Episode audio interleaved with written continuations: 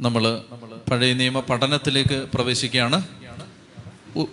നമ്മൾ ഉൽപ്പത്തി പുസ്തകം പറഞ്ഞ് പൂർത്തിയാക്കി കഴിഞ്ഞ ആഴ്ചയിൽ നമ്മൾ കണ്ടത് പുറപ്പാട് പുസ്തകം ഒന്നാം അധ്യായം അതുപോലെ രണ്ടാം അധ്യായത്തിന്റെ ഇരുപത്തിരണ്ട് വരെയുള്ള വാക്യങ്ങളായിരുന്നു. നമ്മൾ പെട്ടെന്ന് നമ്മൾ ദൈവവചനം പഠിക്കുകയാണ്. വളരെ ശ്രദ്ധിച്ച് ഒത്തിരി ആഴമായ കാര്യങ്ങളിലേക്ക് കർത്താവ് നമ്മളെ കൂട്ടിക്കൊണ്ടുപോകാൻ ആഗ്രഹിക്കുന്നുണ്ട്. നിങ്ങളുടെ കാര്യം പ്രത്യേകം ശ്രദ്ധിക്കേണ്ടത് ഒരു ജനത്തിന്റെ ദാഹമാണ് പറയാനുള്ള നമ്മുടെ ആവേശം. അത് നിങ്ങൾ എപ്പോഴും ഓർത്തിരിക്കണം. അതായത് ജനം ഇങ്ങനെ വരണ്ടിരുന്നാൽ ഞാൻ എന്തെങ്കിലുമൊക്കെ പറഞ്ഞങ്ങ് നിർത്തും.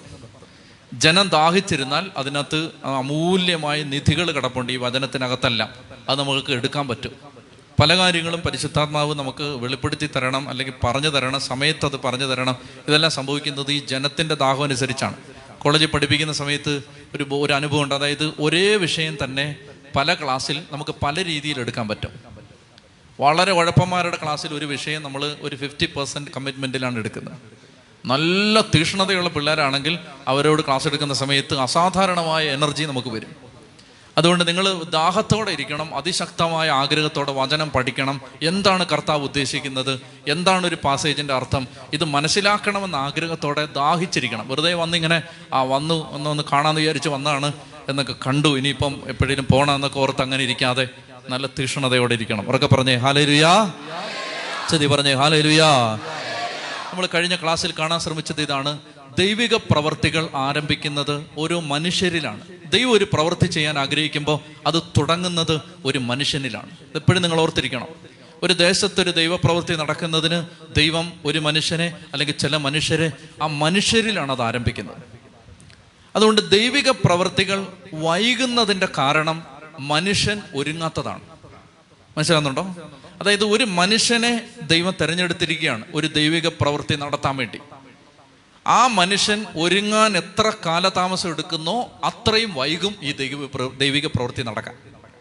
നിങ്ങൾ എന്തുകൊണ്ടാണ് വൈദികർക്ക് വേണ്ടി പ്രാർത്ഥിക്കേണ്ടത്? സിസ്റ്റേഴ്സിന് വേണ്ടി പ്രാർത്ഥിക്കേണ്ടത്? അതിന്റെ ലോജിക്കാണ് ഞാൻ പറഞ്ഞു തരാൻ പോകുന്നത്. അതായത് ഒരു വൈദികനെ കൊണ്ട് ദൈവം ഈ കാലഘട്ടത്തിൽ ഒരു ഉദ്ദേശം ഒരു പദ്ധതി നടപ്പാക്കാൻ ആഗ്രഹിച്ചിട്ടുണ്ട്. അതിനുവേണ്ടി ആ വ്യക്തി ഒരുങ്ങാനുണ്ട്. ആ വ്യക്തിയെ ദൈവം ഫോം ചെയ്യാനുണ്ട്. ആ വ്യക്തി രൂപപ്പെടാത്തതാണ്. ആ വ്യക്തിയിലൂടെ നടക്കേണ്ട ദൈവിക പ്രവൃത്തി നടക്കാത്തതിന്റെ കാരണം. അതുകൊണ്ട് ആ വ്യക്തി ഒരുങ്ങാൻ വേണ്ടി നിങ്ങൾ ആ വ്യക്തിക്ക് വേണ്ടി പ്രാർത്ഥിക്കണം. നിങ്ങളുടെ വികാരിയച്ഛനിലൂടെ ഒരു ദൈവിക പ്രവൃത്തി ആ ദേശത്ത് നടക്കാനുണ്ട്. അത് നടക്കാത്തതിന്റെ കാരണം നടക്കുന്നില്ലെങ്കിൽ അതിന്റെ കാരണം ആ വ്യക്തി ഒരുക്കപ്പെടാത്തതാണ്. ഒരുക്കപ്പെടാത്തതിന്റെ കാരണം ജനം പ്രാർത്ഥിക്കാത്തതാണ്. ഞാൻ എങ്ങനെയാണ് വിചാരിക്കുന്നത്. അതായത് എന്തിനാണ് ദൈവം എൺപത് വയസ്സ് വരെ മോശയെ ഒരുക്കിയത്? നാൽപ്പതാമത്തെ വയസ്സിൽ മോശ കൊട്ടാരത്തിൽ നിന്ന് ഒളിച്ചോടി. പത്ത് വർഷം കൊണ്ട് മോശ ഒരുങ്ങിയിരുന്നെങ്കിൽ പത്ത് വർഷം കൊണ്ട് ദൈവത്തിന്റെ മലയായ ഹോറബിൽ മോശ എത്തിയിരുന്നെങ്കിൽ അമ്പതാമത്തെ വയസ്സിൽ വിമോചനം ആരംഭിച്ചേനെ. എന്നാൽ എൺപത് വയസ്സ് വരെ മോശ ഒരുങ്ങിയിട്ടില്ല.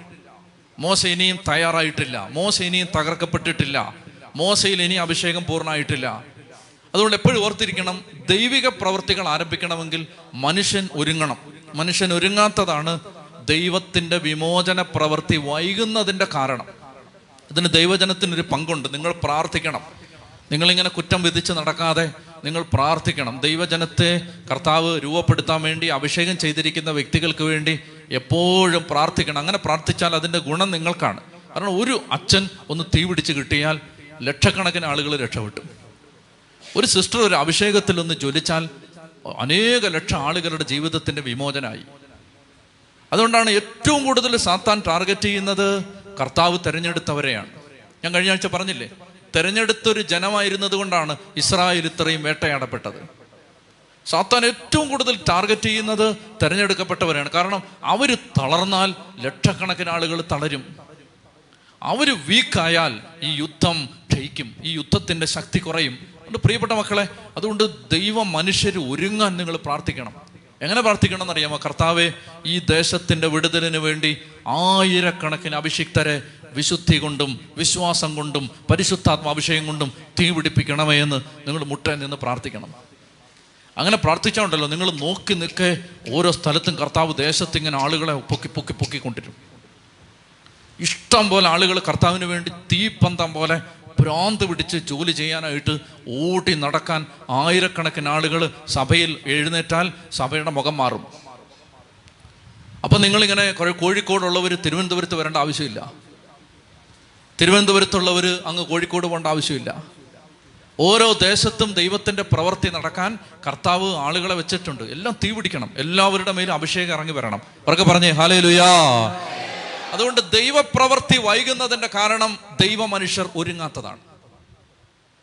അതുകൊണ്ട് ദൈവ മനുഷ്യർ ഒരുക്കപ്പെടാൻ വേണ്ടി നിങ്ങൾ പ്രാർത്ഥിക്കേണ്ടതുണ്ട്. ഒരു കാര്യം അതാണ്. ഞാൻ കഴിഞ്ഞ ആഴ്ച പറഞ്ഞാണ് ഇതെല്ലാം റീവൈൻഡിങ് ആണ്. രണ്ടാമത്തേത് മനുഷ്യന്റെ പ്രവൃത്തിയും ദൈവത്തിന്റെ പ്രവൃത്തിയും തമ്മിലുള്ള വ്യത്യാസം നമ്മൾ കണ്ടു.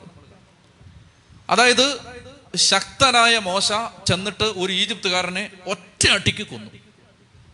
ഒരു ഈജിപ്തുകാരനെ ഒറ്റ പ്രഹരം ഈജിപ്തുകാരൻ മരിച്ചു. മോശ നാൽപ്പത് വയസ്സായപ്പോൾ വിചാരിക്കുകയാണ് ഈ ജനത്തിന്റെ വിമോചകൻ ഞാനാണ്. അപ്പം ഞാനാണ് ഈ ജനത്തെ വിമോചിപ്പിക്കേണ്ടത്. അപ്പം ഞാൻ എന്റെ ഹ്യൂമൻ സ്ട്രെങ്ത് എന്റെ മാനുഷിക ശക്തി കൊണ്ട് ഈ ജനത്തെ ഞാൻ വിടുവിക്കാൻ പോവാണ്. അതുകൊണ്ട് എന്റെ ജനത്തെ ഉപദ്രവിക്കുന്ന ഈജിപ്തുകാരനെ കൊന്നു. Human strength. കർത്താവ് പറയാണ് ആയിട്ടില്ല. ഈ ഈ ശക്തി കൊണ്ട് നിനക്ക് എത്ര ഈജിപ്തുകാരെ കൊല്ലാൻ പറ്റും? എത്ര എണ്ണത്തെ കൊല്ലാൻ പറ്റും? ഈ നാൽപ്പത് വർഷത്തെ നിന്റെ പരിശീലനം കൊണ്ട് ഈജിപ്തിലെ ഏറ്റവും നല്ല വിദ്യാഭ്യാസം കൊണ്ട് ഈജിപ്തിലെ ഏറ്റവും നല്ല അഡ്മിനിസ്ട്രേറ്റീവ് സ്കില്ല് കൊണ്ട് ഏറ്റവും നല്ല കായികാഭ്യാസം കൊണ്ട് നീ ഭയങ്കര ജിംനാസ്റ്റിക് ആയതുകൊണ്ട് എത്ര പേരെ കൊല്ലാൻ പറ്റും നിനക്ക്? എത്ര ഈജിപ്തുകാരെ കൊന്നിട്ട് ഈ ജനത്തെ പുറത്തു കൊണ്ടുവരാൻ പറ്റും? അതുകൊണ്ട് മോനെ ആ കളി വേണ്ട. ഹ്യൂമൻ സ്ട്രെങ്ത് കൊണ്ട് വിമോചനം നടക്കില്ല. നിന്റെ അറിവ് കൊണ്ട് നിന്റെ ഡിഗ്രി കൊണ്ട് നിന്റെ അനുഭവ പരിചയം കൊണ്ട് നിനക്ക് ഇത്രയും കാലം കിട്ടിയ എക്സ്പീരിയൻസ് കൊണ്ട് ദൈവപ്രവൃത്തി നടക്കില്ല. അതിനെന്തെന്നറിയാമോ അതിന് നീ ഒരു മരുഭൂമിയിലിട്ട് ഒരുക്കപ്പെടണം. അതിന് നീ ഒരു മരുഭൂമിയുടെ തീച്ചൂളയിലിട്ട് നിന്നെ വറക്കണം. അതുകൊണ്ട് പറഞ്ഞു ഓടിക്കോളാൻ പറഞ്ഞു മരുഭൂമിയിലോട്ട്. മരുഭൂമിയിൽ കിടന്ന് നാൽപ്പത് വർഷം മോശ ഒരുക്കപ്പെട്ടു. ഒരുക്കപ്പെട്ടിട്ട് ആ മോശ ഒരു വടിയുമായിട്ട് ഇങ്ങനെ വരികയാണ്. ഒരു വടിയുമായിട്ട് വന്നിട്ട് മോശ ഒരു കടലിന്റെ മുമ്പിൽ ചെന്നിട്ട് ആ വടി നീട്ടിയപ്പോൾ കടൽ രണ്ടായി. അതിലൂടെ ഒരു ജനം അക്കരെ കടന്നു. വരണ്ട നിലത്തെന്നവണ്ണം അവർ അക്കരെ കടന്നു. ശ്രദ്ധിക്കണം. വരണ്ട മണ്ണിലൂടെ എന്നവണ്ണം അവർ അക്കരെ കടന്നു. അക്കരെ എത്തിക്കഴിഞ്ഞിട്ട് ഈജിപ്തുകാരുടെ പതിനായിരക്കണക്കിന് സൈന്യനിര പടയാളികൾ ഈ കടലിനകത്തേക്ക് ഇവരെ ആക്രമിക്കാനായിട്ട് ഇങ്ങനെ ഓടി വരുമ്പോൾ കടൽ കൂട്ടിച്ചേർന്നു. പതിനായിരക്കണക്കിന് ഈജിപ്തുകാര് ഒറ്റ സെക്കൻഡ് കൊണ്ട് മരിച്ചു. കർത്താവ് മോശയോട് പറഞ്ഞു കാണടാ നീ കാണാൻ പറഞ്ഞു. നീ ഇങ്ങനെ തല്ലി തല്ലി കൊല്ലാനായിരുന്നെങ്കിൽ എത്ര കൊല്ലം എടുത്തേനെ? യുവമാര് ചാവാൻ. പക്ഷേ ദേ ഒറ്റ സെക്കൻഡ് കൊണ്ട് ഇതിനെ മുഴുവൻ നശിപ്പിക്കാൻ പറ്റും. അതിന്റെ പേരാണ് ദൈവത്തിന്റെ പ്രവൃത്തി. മാനുഷിക ശക്തി കൊണ്ട് ദൈവപ്രവൃത്തി നടക്കില്ല. അതിനെന്ത് ചെയ്യുന്നറിയാം? അതിന് മനുഷ്യൻ ഒരുക്കപ്പെടണം തകർക്കപ്പെടണം. നമ്മുടെ ജീവിതത്തെ കർത്താവ് തകർക്കപ്പെടാൻ വിട്ടുകൊടുക്കുന്ന അനുഭവങ്ങളിലൂടെ നമ്മൾ വിട്ടുകൊടുത്ത് തകർക്കപ്പെടുമ്പോൾ അതുകൊണ്ടാണ് ഹ്യൂമൻ സ്ട്രെങ്ത് വേഴ്സസ് ഗ്രേസ് മാനുഷിക ശക്തി കൃപ. ഇത് രണ്ട് രണ്ടാണ്. മാനുഷിക ശക്തി കൊണ്ട് പ്രിയപ്പെട്ട സഹോദരങ്ങൾ ഞാൻ ഇന്നലെ വൈകിട്ട് ഒരാളോട് പറയുമായിരുന്നു അതായത് പതിനഞ്ച് ശുശ്രൂഷകരെ വിളിച്ചാൽ പത്ത് പേരെ നമ്മൾ വിളിച്ചാൽ വരും. പതിനഞ്ച് ശുശ്രൂഷകരെ വിളിച്ചാൽ പത്ത് പേരെ നമ്മൾ ഹ്യൂമൻ സ്ട്രെങ്ത് എന്നാൽ ദേ ഹോൾ പണിതിട്ട ഹോൾ മുഴുവൻ നിറയ്ക്കാൻ കൃപയ്ക്ക് പറ്റും. ഇതാണ് വ്യത്യാസം. മനസ്സിലാകുന്നുണ്ട് ഞാൻ പറയുന്നത് ഡാനിയലച്ചൻ വിളിച്ചാൽ പതിനഞ്ച് പേരെ വിളിച്ചാൽ പത്ത് പേരെ വരൂ. പക്ഷെ കർത്താവ് വിളിച്ചാൽ ഈ ഹോൾ നിറയും ഈ മുറ്റം നിറയും ഇനി ഇതെല്ലാം നിറയാൻ പോവാണ്. അങ്ങോട്ട് ഇടാൻ പോവാ. ഇതെല്ലാം നിറയാൻ പോവാണ്. ഉറക്കെ പറഞ്ഞേ ഹാലയിലുയാ പ്രിയപ്പെട്ട സഹോദരങ്ങൾ അതായത് കൃപ പ്രവർത്തിക്കണം. അതിന് കൃപ പ്രവർത്തിക്കാൻ ദൈവമനുഷ്യർ ഒരുക്കപ്പെടണം. രണ്ട് ദൈവജനത്തിന്റെ പ്രാർത്ഥന പേരാണ് അതാണ് ഞാൻ കഴിഞ്ഞ ദിവസം ഒക്കെ പറഞ്ഞത്. മൂന്നാമത്തേത് ഇനി മൂന്നാമത്തെ നമ്മൾ ഈ രണ്ടാം അധ്യായത്തിന്റെ അവസാന ഭാഗത്തേക്ക് പോവുകയാണ്. ഇരുപത്തിമൂന്ന് മുതലുള്ള വാക്യങ്ങൾ. കുറെ കാലം കഴിഞ്ഞ് ഈജിപ്തിലെ രാജാവ് മരിച്ചു. അടിമകളായി കഴിഞ്ഞിരുന്ന ഇസ്രായേൽ മക്കൾ നെടുവീർപ്പിട്ട് നിലവിളിച്ചു. അവരുടെ നിലവിളി ദൈവസന്നിധിയിലെത്തി. ദൈവം അവരുടെ ദീനരോധനം ശ്രവിക്കുകയും അബ്രാഹത്തോടും ഇസഹാക്കിനോടും യാക്കോബിനോടും ചെയ്ത ഉടമ്പടി ഓർമ്മിക്കുകയും ചെയ്തു. അവിടുന്ന് അവരെ കടാക്ഷിച്ചു. അവരുടെ ദയനീയ അവസ്ഥ ഗ്രഹിച്ചു. ഇങ്ങോട്ട് നോക്കിയേ. ഒരു മർമ്മപ്രധാനമായ ആശയം ഞാൻ പറയാം. നമ്മൾ ഉൽപ്പത്തി പുസ്തകം പഠിച്ചപ്പോൾ പറഞ്ഞിരുന്നു തെരഞ്ഞെടുപ്പിന് ലോജിക്കില്ല. ഓർക്കുന്നുണ്ടോ നിങ്ങൾ അതായത് ദൈവം ഒരാളെ തിരഞ്ഞെടുക്കുന്നതിന് ഒരു ലോജിക്കും ഇല്ല. എന്തുകൊണ്ടാണ് ഇയാളെ തിരഞ്ഞെടുത്തത്? എന്തുകൊണ്ട് യേസാവിനെ തിരഞ്ഞെടുത്തില്ല യാക്കോബിനെ തിരഞ്ഞെടുത്തു? ഒരു ലോജിക്കും ഇല്ല. എന്നാൽ ദൈവത്തിന്റെ തെരഞ്ഞെടുപ്പ് നമ്മൾ അടുത്ത് നിന്ന് സൂക്ഷിച്ചു നോക്കിയാൽ ആ തെരഞ്ഞെടുപ്പിന് പുറകിൽ രണ്ട് കാര്യങ്ങൾ പ്രവർത്തിക്കുന്നത് കാണാം. ഒന്നാമത്തെ കാര്യം ഞാൻ മത്തായുടെ സുവിശേഷം അടുത്ത അധ്യായങ്ങളിലേക്ക് പോകുമ്പോൾ പഠിപ്പിക്കാം. രണ്ടാമത്തെ കാര്യമാണ് ഇപ്പോൾ പറയുന്നത്. നമ്മൾ ഒരാളെ ദൈവം തിരഞ്ഞെടുത്ത ഒരാളെ ഇങ്ങനെ അടുത്ത് നിന്ന് നോക്കുമ്പോൾ ആ വ്യക്തി എന്തുകൊണ്ട് ദൈവം തിരഞ്ഞെടുത്തു എന്നതിന് നമുക്ക് ഒരു കാരണം കണ്ടെത്താൻ പറ്റും. രണ്ട് കാരണമുണ്ട്. ഒരു കാരണം എന്തെന്നറിയാമോ? ഒരു ജനത്തിന്റെ നിലവിളിക്കുള്ള മറുപടിയാണ് ഒരു ദൈവവിളി. നിങ്ങൾ ശ്രദ്ധിച്ചത് മനസ്സിലാക്കണം. ഒരു ജനത്തിന്റെ നിലവിളിക്ക് ദൈവം കൊടുക്കുന്ന മറുപടിയാണ് ദൈവത്തിന്റെ തെരഞ്ഞെടുപ്പ്. അതെങ്ങനെയാണ്? ഇവിടെ നോക്കൂ. അടിമത്തത്തിൽ കിടന്ന ജനം അത്രയും കാലം ദൈവത്തെ വിളിക്കുന്നതിന് വിളിക്കുന്നത് മറന്നുപോയ ജനം അവർക്ക് മനസ്സിലായി ഞങ്ങൾക്ക് ഞങ്ങളുടെ ശക്തി കൊണ്ട് ഇനി രക്ഷപ്പെടാൻ പറ്റില്ല എന്ന് മനസ്സിലായ ആ ജനം അടിമത്തത്തിൽ കിടന്ന് കർത്താവിന്റെ സന്നിധിയിൽ ഹൃദയം തകർന്ന് നിലവിളിച്ചു. നിലവിളിച്ച് കരഞ്ഞു. കരഞ്ഞപ്പോൾ ദൈവം അവരുടെ ദയനീയ അവസ്ഥ മനസ്സിലാക്കി. ദൈവം അവരുടെ ദയനീയ അവസ്ഥ മനസ്സിലാക്കിയിട്ട് ദൈവം ഉടനെ അവിടുന്ന് ഒരു ബോംബ് ഈജിപ്തിലോട്ടിട്ടു. ഇല്ല. ദൈവം അപ്പൊ തന്നെ ഒരു കൊടുങ്കാറ്റ് അയച്ച് ഈജിപ്തുകാരെല്ലാം കൊന്നു ഫറവോയുടെ കൊട്ടാരം ഇടിഞ്ഞു വീണു. ഇല്ല. ദൈവം ഉടനെ ഒരു ക്ഷാമം അയച്ച് ഫറവോയും ഈജിപ്തുകാരെ പട്ടിണിക്കിട്ട് കൊന്നു. ഇല്ല. ദൈവമേ ഞങ്ങളെ രക്ഷിക്കണേ എന്ന് പറഞ്ഞ ഒരു ജനം നിലവിളിച്ചപ്പോ മൂന്നാം അധ്യായം ഒന്നാം വാക്യം മോശയെ ദൈവം വിളിക്കുന്നു. ഒരു ജനം തങ്ങളെ വിടുവിക്കണമേ എന്ന് പറഞ്ഞ് ദൈവസന്നിധി നിലവിളിക്കുമ്പോൾ ദൈവം ആയിരം പേര് നിൽക്കുമ്പോൾ അതിൽ ഒരുത്തിനെ പിടിച്ചിട്ട് അവനെ അങ്ങ് അഭിഷേകം ചെയ്യും. അവർക്ക് പറഞ്ഞേ ഹാലേ ലുയാ ഒരു ജനത്തിന്റെ നിലവിളിക്കുള്ള മറുപടിയാണ് ഒരു അഭിഷിക്തന്റെ തെരഞ്ഞെടുപ്പ് ഒരു സമർപ്പിതയുടെ സമർപ്പിതന്റെ തെരഞ്ഞെടുപ്പ്. പ്രിയപ്പെട്ട സഹോദരങ്ങളെ അതുകൊണ്ട് ജനം നിലവിളിച്ച് കരഞ്ഞാൽ അഭിഷേകമുള്ളവർ എഴുന്നേൽക്കും. ഉറക്കെ പറഞ്ഞേ ഹാലേ ലുയാ വേറെ ഉദാഹരണം ഞാൻ കാണിച്ചു തരാം. ന്യായാധിപന്മാരുടെ പുസ്തകം ആറാം അധ്യായത്തിൽ ഗിതയോനെ വിളിക്കുന്ന ഭാഗം നമ്മൾ കാണുന്നുണ്ട്. ന്യായാധിപന്മാരുടെ ന്യായാധിപന്മാരുടെ പുസ്തകം ആറാം അധ്യായം ജഡ്ജസ് ചാപ്റ്റർ സിക്സ് ന്യായാധിപന്മാർ ആറാം അധ്യായം ഏഴാം വാക്യം. ന്യായാധിപന്മാർ ആറ് ഏഴ്. ഇസ്രായേൽ ജനം മിതിയാൻകാരെ പ്രതി കർത്താവിനോട് നിലവിളിച്ചു. അപ്പോൾ ഇസ്രായേലിന് അവിടുന്ന് ഒരു പ്രവാചകനെ അയച്ചു. നിലവിളിച്ചു ഒരു പ്രവാചകനെ വിട്ടു. അടുത്തത് ദാനിയലിന്റെ പുസ്തകം പതിമൂന്നാം അധ്യായത്തിൽ നമ്മൾ കാണുന്നുണ്ട് സൂസന്ന എന്ന് പറയുന്ന ഒരു പെൺകുട്ടി. അവളെ രണ്ട് മനുഷ്യര് അവരുടെ ആഗ്രഹം തീർക്കാൻ വേണ്ടി സമീപിച്ചു. അവൾ അതിന് സമ്മതം കൊടുത്തില്ല.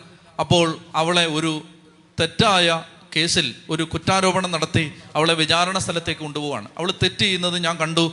അവളും ഒരു ചെറുപ്പക്കാരനും കൂടി പാവം ചെയ്യുന്നത് കണ്ടു എന്ന് പറഞ്ഞ് രണ്ട് പ്രമാണിമാര് ഒരു കള്ളക്കേസ് ഉണ്ടാക്കി അവളെ വിചാരണ സ്ഥലത്തേക്ക് കൊണ്ടുപോവാണ്.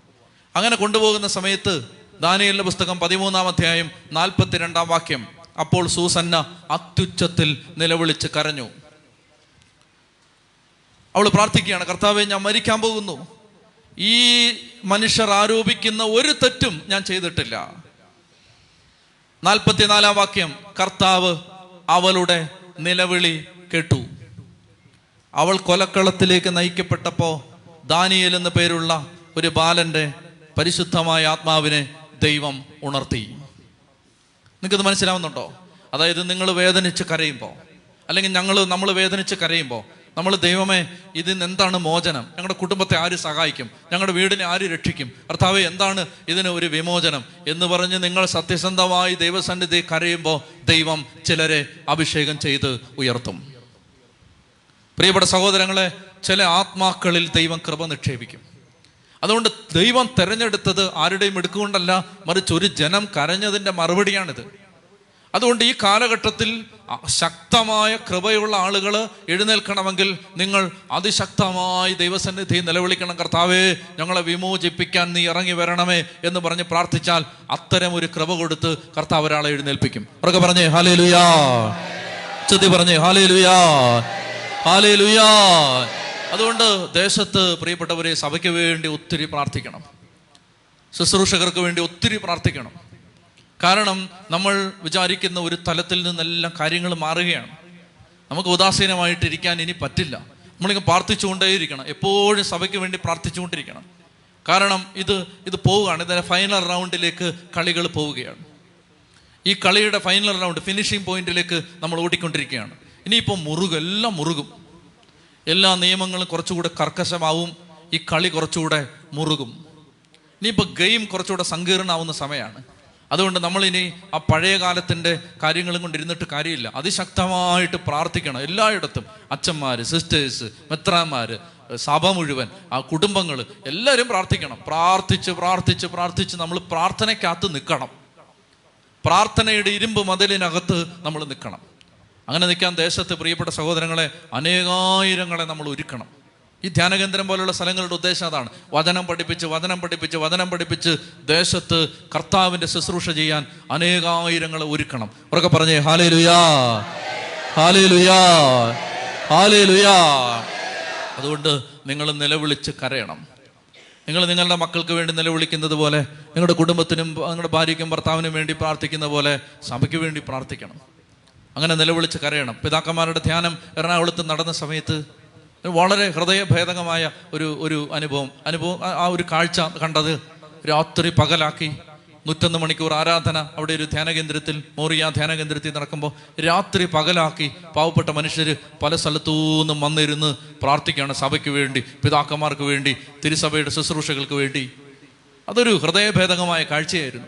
എന്നോട് എന്റെ ഒരു സുഹൃത്തായ അച്ഛൻ പറഞ്ഞു ഞാൻ പള്ളിയിൽ ഇങ്ങനെ അനൗൺസ് ചെയ്തു. അതായത് പിതാക്കന്മാരുടെ ധ്യാനം നടക്കുകയാണ് എറണാകുളത്ത്. അതുകൊണ്ട് നമുക്ക് പ്രാർത്ഥിക്കണം. നാളെ രാവിലെ വിശുദ്ധ കുർബാന എഴുന്നള്ളിച്ച് ആരാധനയുണ്ട്. അച്ഛൻ പറയാണ് അച്ഛൻ ഞാൻ വിചാരിച്ചത് ഒരു ഇരുപത് പേര് വരുമെന്നാണ്.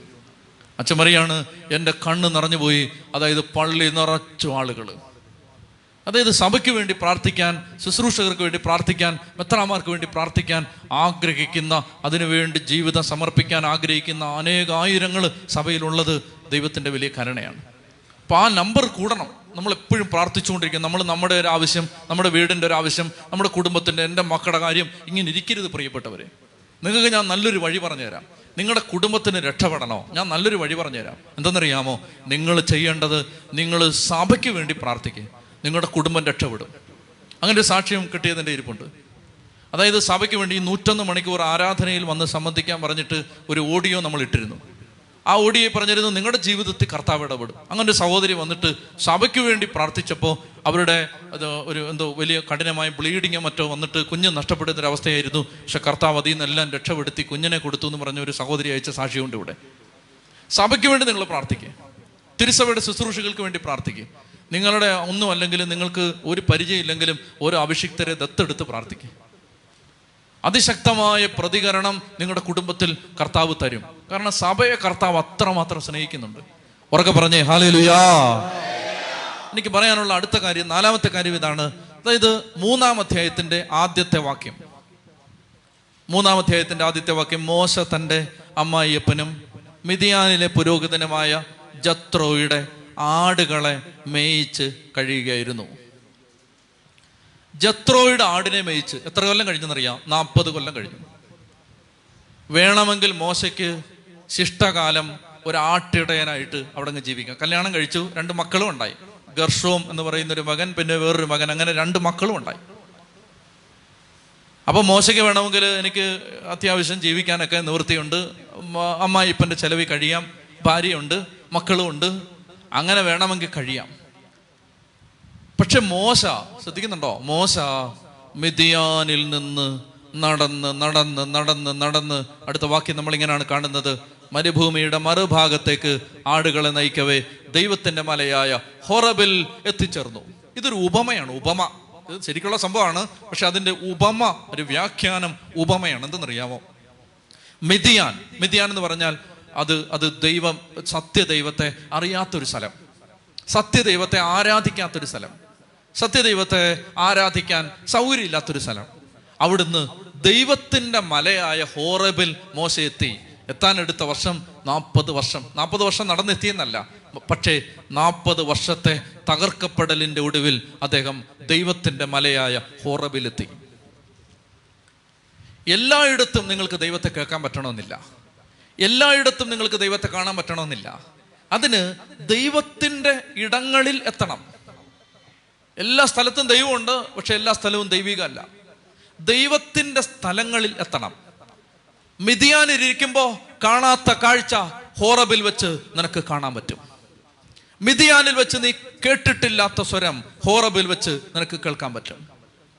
പ്രിയപ്പെട്ട സഹോദരങ്ങളെ അതുകൊണ്ടാണ് നമ്മൾ ദൈവമുള്ള സ്ഥലങ്ങളിലേക്ക് വരണം. ദൈവം പ്രവർത്തിക്കുന്ന സ്ഥലങ്ങളിലേക്ക് വരണം. ദൈവത്തിന്റെ കൃപ ഇറങ്ങി നിൽക്കുന്ന സ്ഥലങ്ങളിൽ നമ്മൾ നിൽക്കണം. എല്ലാ സ്ഥലത്തും ദൈവത്തെ കേൾക്കാൻ പറ്റില്ല. ഭയങ്കര ഈ സൗണ്ട് പൊള്യൂഷനാണ് ഈ ബഹുസ്വരതകൾ ഇഷ്ടം പോലെ സ്വരം ഇഷ്ട ആ സ്വരത്തിന്റെ നടുവിൽ നമുക്ക് ദൈവത്തെ കേൾക്കാൻ പറ്റില്ല. അതിന് ഏകാഗ്രത വേണം. അതിന് ടെലിവിഷൻ ഓഫ് ചെയ്തിടണം. അതിന് മൊബൈൽ ഫോൺ എടുക്കാതിരിക്കണം. അതിന് സംസാരം കുറയ്ക്കണം. പ്രിയപ്പെട്ട സഹോദരങ്ങളെ അതിന് ഒരു ഏകാഗ്രത ഒരു ഡിസിപ്ലിൻ വേണം. ഈ കാലഘട്ടത്തിൽ മനുഷ്യനില്ലാത്ത അതല്ലേ നമുക്ക് ഒരു പത്ത് മിനിറ്റ് നിനക്ക് ഒറ്റയ്ക്ക് ഇരിക്കാൻ പറ്റുമോ അപ്പോഴേക്കും നീ പത്ത് മെസ്സേജ് നോക്കത്തില്ലേ? വെറുതെ ചുമ്മാ ഇരിക്കും വെറുതെ ഇരിക്കും. ഒന്നും ചെയ്യണ്ട. ചുമ്മാ വെറുതെ. അങ്ങനെ ഇരുന്നാൽ തന്നെ നിന്റെ സ്പിരിച്വാലിറ്റി വളരും. അതിനിടയ്ക്ക് നാനൂറ് വാട്സപ്പ് മെസ്സേജ് നോക്കത്തില്ലേ? പ്രിയപ്പെട്ട സഹോദരങ്ങളെ ദൈവത്തിന്റെ മലയായ ഹോറബിൽ എത്തണം എത്താൻ പറ്റണമെങ്കിൽ അതിനൊരു ഏകാഗ്രതയുണ്ട്. അവൻ ഈ മരുഭൂമിയിലൂടെ നടന്ന് നടന്ന് നടന്ന് നടന്ന് നടന്ന് നടന്ന് നടന്ന്. മരുഭൂമിയുടെ മറുഭാഗത്തെ കാടുകളെ നയിച്ച് അങ്ങനെ ധ്യാനിച്ചും പ്രാർത്ഥിച്ചും തകർക്കപ്പെട്ടും സഹിച്ചും വേദനിച്ചും ഉരുകിയും അവനിങ്ങനെ ദൈവത്തിന്റെ മലയായ ഹോറബിലെത്തി ഓ അവിടെ എത്തിയപ്പനെ രക്ഷപ്പെട്ടു. ഇനി ജീവിതം മാറുകയാണ്. ദൈവത്തിന്റെ മലയായ ഹോറബിൽ എത്തിച്ചേർന്നപ്പോ തന്റെ കഴിവിലുള്ള വിശ്വാസം തകർന്നു.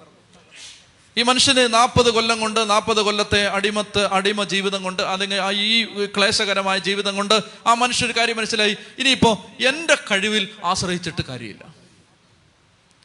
പ്രിയപ്പെട്ട സഹോദരങ്ങൾ അവിടെ വെച്ച് ദൈവം ഇയാൾക്ക് പ്രത്യക്ഷപ്പെടുകയാണ്. എന്നെഴുന്നേറ്റേ ആഗ്രഹിക്കണം. ഒരു ദൈവാനുഭവത്തെക്കുറിച്ച് നമ്മളിപ്പോൾ കാണാൻ പോവുകയാണ്.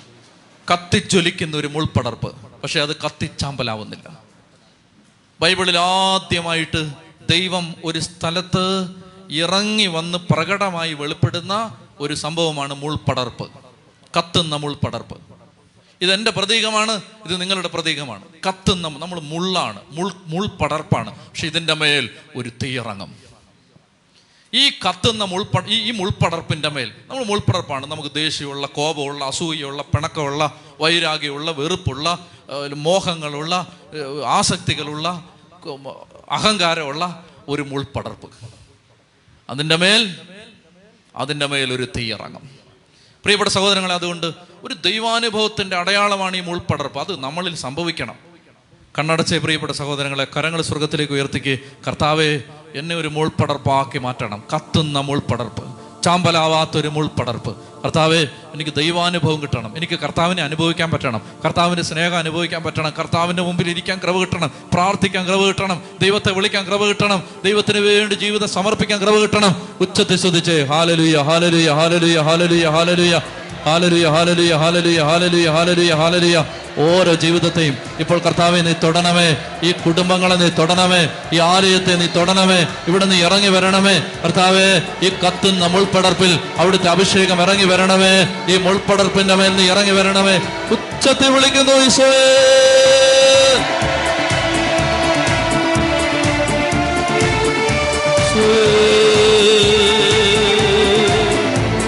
കരങ്ങളടിച്ച്. കരങ്ങളടിച്ച്. പുകഴ്ത്തിയിടാം യേശുവിനെ ക്രൂശിലെ ജയാളിയെ സ്തുതിച്ചിടാം യേശുവിനെ സ്തുതിക്കവൻ യോഗ്യനല്ലോ. പുകട്ടീട യേശുവിനെ ക്രൂശിലെ ജയാളിയെ. സ്തുതിച്ചിടാം യേശുവിനെ സ്തുതിക്കവൻ യോഗ്യനല്ലോ. ആരാധിക്കാം യേശുവിനെ അധികാരമുള്ളവനെ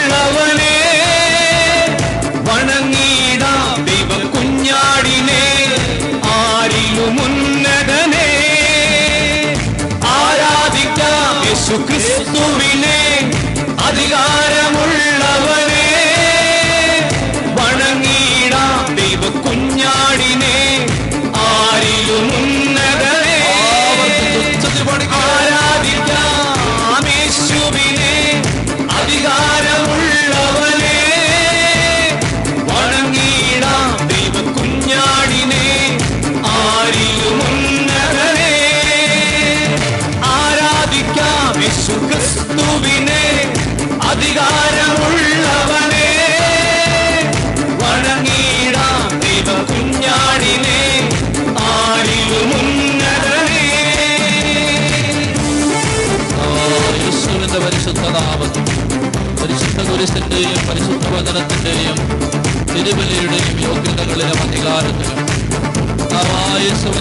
അധികാരത്തിലും കർത്താവായ യേശുവിന്റെ പരിശുദ്ധ രക്തം ഒഴുകി ഇറങ്ങി ആലയത്തിന്റെ എല്ലാ ഭാഗത്തേക്കും യേശുവിന്റെ രക്തം ഒഴുകി ഇറങ്ങി ഈ ജനത്തെ കർത്താവെ ഇപ്പോൾ അവിടുന്ന് വിടുവിക്കണമേ. യേശുവിന്റെ അത്യുന്നത നാമത്തിന്റെ ശക്തി ഇറങ്ങി വ്യാപരിക്കണമേ.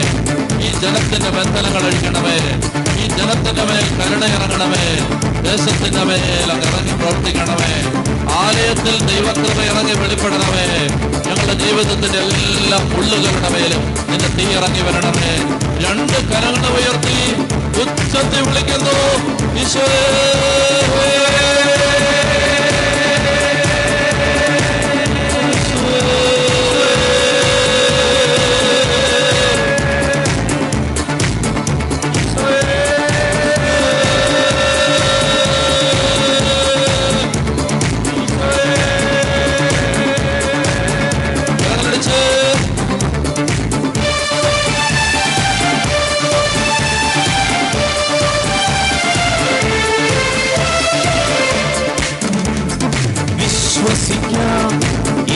യേശുവിനെ ഏകരക്ഷകനെ ഏറ്റു പറയാം യേശുവിനെ ലോകരക്ഷകനെ വിശ്വസിക്കാം യേശുവിനെ ഏകരക്ഷകനെ ഏറ്റു പറയാം യേശുവിനെ ലോകരക്ഷകനെ ആരാധിക്കാം യേശുവിനെ അധികാരമുള്ള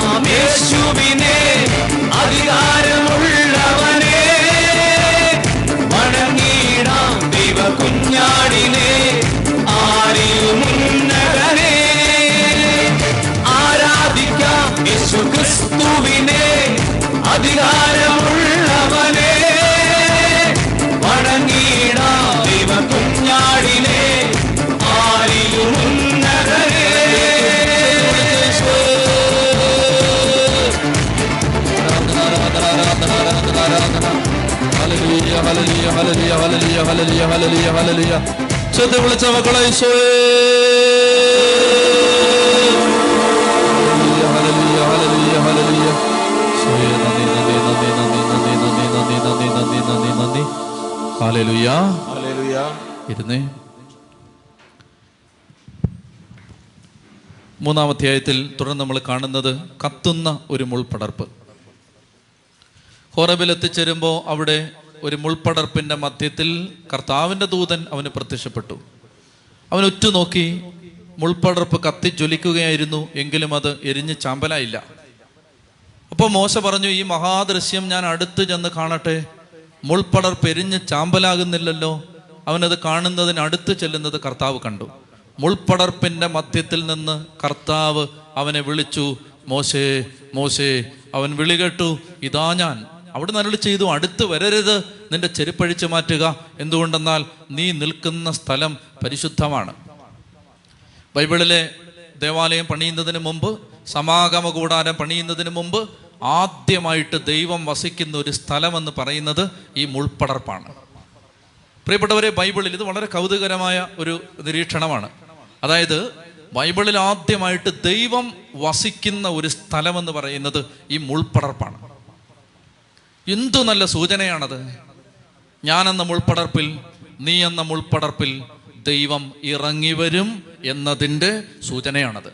നമ്മളിൽ ദൈവം ഇറങ്ങി വരും ഇതിന് മുള്ളുണ്ട്. ഇതിനടുത്ത് ചെന്നാൽ ഈ മുള്ള് പലരെയും മുറിവേൽപ്പിക്കുന്ന മുള്ളുള്ള മുൾച്ചെടിയാണിത്.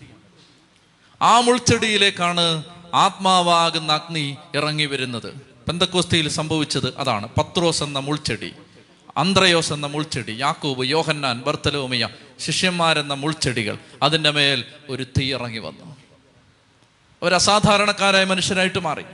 അതുകൊണ്ട് നമ്മളെന്ന സാധാരണ ജീവിതങ്ങളുടെ മേൽ കർത്താവിന്റെ അഗ്നി ഇറങ്ങി വരുമെന്ന് സൂചിപ്പിക്കുകയാണ് ഈ മുൾപ്പടർപ്പ് നമ്മളെന്ന മുൾപ്പടർപ്പിൽ പരിശുദ്ധാത്മാവാകുന്ന അഗ്നി കത്തും. സാധാരണ മനുഷ്യരുടെ മേൽ ഒരഗ്നി കത്തിയാൽ അവർ അസാധാരണരായിട്ട് മാറും. അതിങ്ങനെ കത്തിജ്വലിച്ച് നിൽക്കും. എന്നാൽ അത് കത്തിച്ചാമ്പലാക്കില്ല. അതാണ് പരിശുദ്ധാത്മാവിന്റെ പ്രത്യേകത. ആ സ്നേഹജ്വാല നമ്മളെ എരിക്കാതെ കത്തിച്ചു നിർത്തും. അതിങ്ങനെ കത്തി നിൽക്കും പക്ഷെ നമ്മൾ കത്തിച്ചാമ്പലാവില്ല. നമ്മളല്ലത് കത്തി പടർന്നു നിൽക്കും നമ്മൾ കത്തി ഇല്ലാതാവില്ല ആ ആ ജ്വാലയാണത്. ആ സ്നേഹജ്വാലയാണത്. പ്രിയപ്പെട്ടവരെ അങ്ങനെ ഈ ഈ മുൾപ്പടർപ്പിനകത്ത് നിന്ന് ദൈവം പറയുകയാണ്. അല്ല ഞാൻ വായിക്കുന്നില്ല. എന്തൊക്കെയാണ് ദൈവം പറഞ്ഞത്? ഒന്ന് ദൈവം പറ ദൈവം പറയുകയാണ് ഞാൻ ആരാണ്? ഞാൻ ആരാണ്? ദൈവം പറയുകയാണ് നിന്റെ പിതാക്കന്മാരായ അബ്രഹാത്തിന്റെയും ഇസഹാക്കിന്റെയും യാക്കോബിന്റെയും ദൈവമാണ് ഞാൻ. അപ്പൊ ദൈവം പറഞ്ഞു ദൈവം പരിചയപ്പെടുത്തി. സെൽഫ് ഇൻട്രഡക്ഷൻ ദൈവം പറഞ്ഞു ഞാൻ നിന്റെ പിതാക്കന്മാരുടെ ദൈവമാണ്. ഒന്ന്. രണ്ടാമതായിട്ട് എന്തിനാണ് ഇപ്പോൾ ഞാൻ ഈ മുൾപ്പടർപ്പിൽ നിനക്ക് വെളിപ്പെട്ടത്? ദൈവം പറയുകയാണ് ഈജിപ്തിലുള്ള എന്റെ ജനത്തിന്റെ കഷ്ടത ഞാൻ കണ്ടു. മേൽനോട്ടക്കാരുടെ ക്രൂരത നിമിത്തം അവരിൽ നിന്ന് ഉയരുന്ന രോദനം ഞാൻ കേട്ടു. ഈജിപ്തുകാരുടെ കയ്യിൽ നിന്ന് അവരെ മോചിപ്പിച്ച് എന്നിട്ട് ആറ് ജാതികളുടെ പേര് പറയണം. ആറ് ജനങ്ങളുടെ. ഹിത്യര് കനാന്യര് അമൂര്യര് പെരീസ്യർ ഹിവ്യർ ജബൂസിയർ തുടങ്ങിയ ജനതകൾ അധിവസിക്കുന്ന സ്ഥലത്തേക്ക് അവരെ നയിക്കാനുമാണ് ഇപ്പം ഞാൻ വന്നിരിക്കുന്നത്. ഒന്ന് ഞാൻ ആരാണ്? പിതാക്കന്മാരുടെ ദൈവം. എന്തിനാ ഇപ്പം ഞാൻ നിനക്ക് വെളിപ്പെടുന്നത്? ആറ് ജനതകൾ അധിവസിക്കുന്ന കാനാ നാട്ടിലേക്ക് ഈ അടിമത്തത്തിൽ നിന്ന് ജനത്തെ മോചിപ്പിച്ച് അവരെ കൊണ്ട് അവിടെ കൊണ്ടുപോകാനാണ് ഇപ്പം ഞാൻ നിന്റെ മുമ്പിലേക്ക് വന്നിരിക്കുന്നത്. ഇനി അടുത്ത കാര്യം പറയുന്നത് അതിന് ഞാൻ നിന്നെയാണ് അയക്കുന്നത്. ആ ജോലി ചെയ്യാൻ ആ ടാസ്ക് നടത്താൻ ആ ഓപ്പറേഷൻ നിർവഹിക്കാൻ നീയാണ് ഞാൻ തിരഞ്ഞെടുക്കുന്ന എന്റെ ദാസൻ. ഇത് പറയുകയാണ് നീ ഫറവയുടെ അടുത്തേക്ക് പോകണം. ഈജിപ്തിൽ നിന്ന് അവരെ കൊണ്ടുവരണം. ഇനി എന്തിനാണ് കൊണ്ടുവരുന്നത്? എന്തിനാണ് അവരെ അടിമത്തത്തിൽ നിന്ന് കൊണ്ടുവരുന്നത്? ഈ നാട്ടിൽ കൊണ്ടുവന്ന് അവരെ സന്തോഷമായിട്ട് താമസിപ്പിക്കാനല്ല എന്നെ ആരാധിക്കാനാണ് അവരെ ഞാൻ കൊണ്ടുവരുന്നത്. ഇത് മനസ്സിലാക്കിയിരിക്കണം. ഇനി ഇത് ആവർത്തിക്കാൻ പോവാണ്. ഇനി ഒരു ഏഴ് തവണ ഈ കാര്യം ആവർത്തിക്കാൻ പോവാണ്. ദൈവം ഒരടിമത്തത്തിൽ നിന്നും ഒരു ജനതയെ മോചിപ്പിക്കുന്നതിന്റെ ഉദ്ദേശം ദൈവത്തെ ആരാധിക്കുകയാണ്. അപ്പോൾ ഒരു ദൈവജനത്തെ ദൈവം രൂപപ്പെടുത്താൻ പോവാണ്. ഞാൻ കഴിഞ്ഞ ആഴ്ച പറഞ്ഞിരുന്നു ഒരു ട്രൈബ് ഒരു നേഷനായിട്ട് മാറിയതിന്റെ ചരിത്രമാണ് പുറപ്പാട്.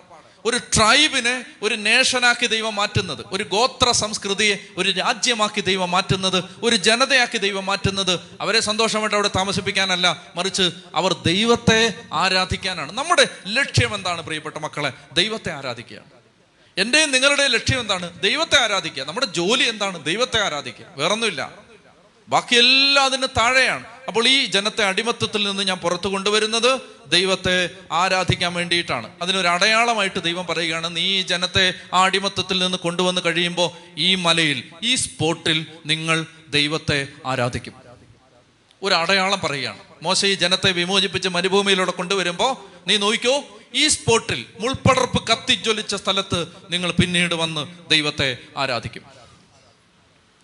അപ്പൊ മോശ പറഞ്ഞു ഞാൻ ഇങ്ങനെ ചെന്നിട്ട് പിതാക്കന്മാരുടെ ദൈവം എന്നെ വിളിച്ചു എന്നോട് ഇതെല്ലാം പറഞ്ഞു എന്ന് ഞാൻ ചെന്ന് പറയട്ടെ? അപ്പോൾ മോശ ചോദിച്ചു അതെ അറിയാൻ പാടില്ല ഞാൻ ചോദിക്കുകയാണ്. നിന്റെ ശരിക്കുള്ള പേരെന്താണ്? പേരെന്ന് പറയാൻ ചോദിച്ചു. അതായത് ഷിബു എന്നോ ഷൈജു എന്നോ ജോസഫ് എന്നോ എന്തെങ്കിലും ഒരു പേര് പറഞ്ഞാൽ പറയാൻ എളുപ്പമുണ്ട്. പിതാക്കന്മാരുടെ ദൈവം എന്നൊക്കെ പറഞ്ഞാൽ ആളുകൾക്ക് ഒരു സുഖമില്ല. അതുകൊണ്ട് പേര് പറയാമോ ചോദിച്ചു. അപ്പോൾ ദൈവം പറയുകയാണ് ഞാൻ ഞാൻ തന്നെ. ചോദിക്കാതിരുന്നത് നന്നായി എന്ന് മോശയ്ക്ക് തോന്നി. ഇതാണ് ആവശ്യമില്ലാത്ത കാര്യങ്ങൾ ചോദിച്ചാലുള്ള മറുപടി. അതിനൊത്തിരി വിശദീകരണമുണ്ട് അതിലേക്ക് നമ്മൾ പോകണ്ട ഞാൻ ഞാൻ തന്നെ. ഞാൻ നിലനിൽക്കുന്നവനാണ്. ഞാൻ മാത്രമേ ഉള്ളൂ നിലനിൽക്കുന്നത്. അതാണ് ആ വചനത്തിന്റെ അർത്ഥം. ഞാൻ ഞാൻ തന്നെ. ഐ ആം ഹു ആം. മോശയ്ക്കൊന്നും പിടിയിട്ടില്ല അതുകൊണ്ട് മോശ കൂടുതലും ചോദിച്ചില്ല.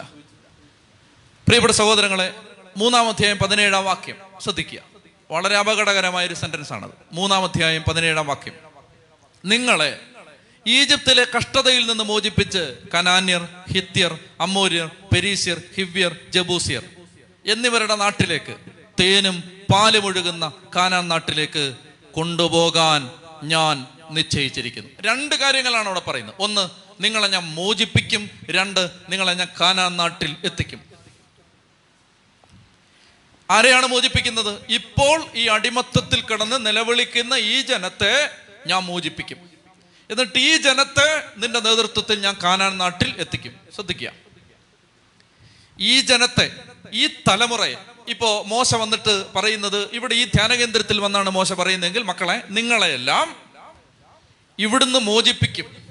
മോചിപ്പിച്ച് നിങ്ങളെല്ലാം കാനാൻ നാട്ടിൽ എത്തിക്കും. അപ്പൊ ഈ വാഗ്ദാനത്തിന്റെ രണ്ട് ഭാഗമുണ്ട്. ഒന്ന് ഇവിടുന്ന് പറിക്കും രണ്ട് അവിടെ കൊണ്ട് നടും.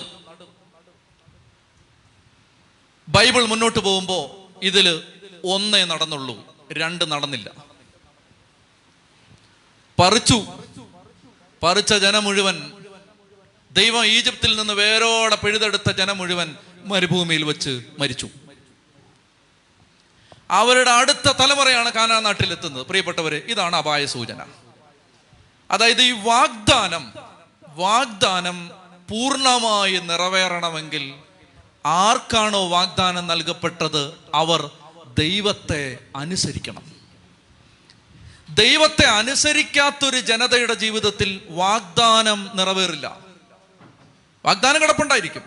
ദൈവത്തെ അനുസരിക്കാത്ത ഒരു ജനതയുടെ ജീവിതത്തിൽ വാഗ്ദാനം നിറവേറില്ല. അവർ ഇവിടുന്ന് എടുത്തു ഇവിടുന്ന് വേരോടെ പിഴുതു. പ്രിയപ്പെട്ടവരെ മൂന്നാഴ്ച കൊണ്ടെത്താമായിരുന്നു. മാക്സിമം അങ്ങേ അറ്റം അങ്ങ് വിശാലമായിട്ട് ആഘോഷമായിട്ട് നടന്നാൽ രണ്ട് കൊല്ലം. മതിയായിരുന്നു. കാനാ നാട്ടിലെത്താൻ എത്ര കൊല്ലം? നാപ്പത്തി ആറ് സംവത്സരം. ഇനി നമ്മൾ മുന്നോട്ട് പോകുമ്പോൾ ദൈവം റൂട്ട് തിരിച്ചുവിടുന്നൊരു ഒരു പരിപാടിയുണ്ട്. ചങ്ക് തകർന്നു പോകും അതായത് കാനാനിലേക്ക് അങ്ങോട്ട് ചെന്ന് കാലെടുത്ത് വെക്കാൻ തുടങ്ങുമ്പോൾ റൂട്ട് തിരിച്ച്. മരുഭൂമിയുടെ ഉഷ്ണച്ചൂടിലേക്കും വേവിലേക്കും വറുതിയിലേക്കും ഒരു പാവം ജനതയെ ഇരുപത് ലക്ഷം ആളുകൾ എഴുപത്തഞ്ച് പേര് അങ്ങോട്ട് പോയത്. ഇരുപത് ലക്ഷമാണ് തിരിച്ചു വരുന്നത്. ഇരുപത് ലക്ഷം. ഈ ഇരുപത് ലക്ഷത്തെ മരുഭൂമിയിലൂടെ തിരിച്ച് ദൈവം വിടുകയാണ്. അങ്ങനെ വട്ടം ചുറ്റിച്ച് വട്ടം ചുറ്റിച്ച് കഷ്ടം തോന്നും. എന്തെന്നറിയാമോ? ഓരോ തവണയും ദൈവം പറഞ്ഞത് ലംഘിച്ച് തെറ്റിച്ച് തെറ്റിച്ച് തെറ്റിച്ച് തെറ്റിച്ച് വലയുകയാണ് കിടന്ന്.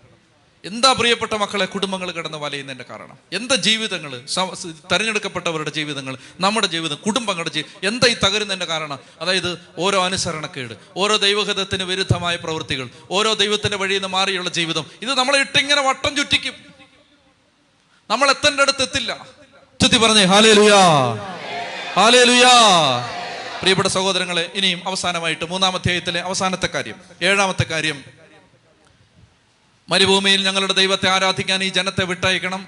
കരുത്തുറ്റ കരം കൊണ്ട് നിർബന്ധിച്ചാലല്ലാതെ ഫറവോ പുറത്തു വിടില്ല. ഇതെല്ലാം പറഞ്ഞിട്ട് കർത്താവ് പറയുകയാണ്.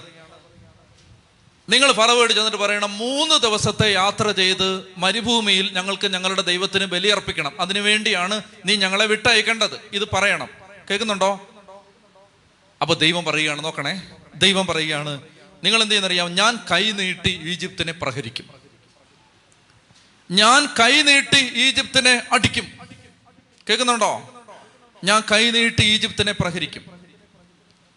അപ്പോ ഫറവോ നിങ്ങളെ വിട്ടുതരാൻ നിർബന്ധിതനാവും. അങ്ങനെ നിങ്ങൾ പുറപ്പെട്ടു വരുമ്പോ വെപ്രാളത്തിന് എന്ന് പറഞ്ഞ് ഓടിപ്പോവല്ലേ? ഓരോരുത്തരും അയൽ വീട്ടുകാരോട് ഈജിപ്തുകാരോട് ചെന്നിട്ട് സ്വർണം വെള്ളി ആഭരണങ്ങൾ ചോദിച്ചു വാങ്ങിക്കണം. എന്നിട്ട് നിങ്ങൾ അവരെ കൊള്ളയടിക്കണം. ആരായി പറയുന്നേ? ദൈവം. ദൈവമേ നീ എന്താ അങ്ങനെ പറയുന്നേ?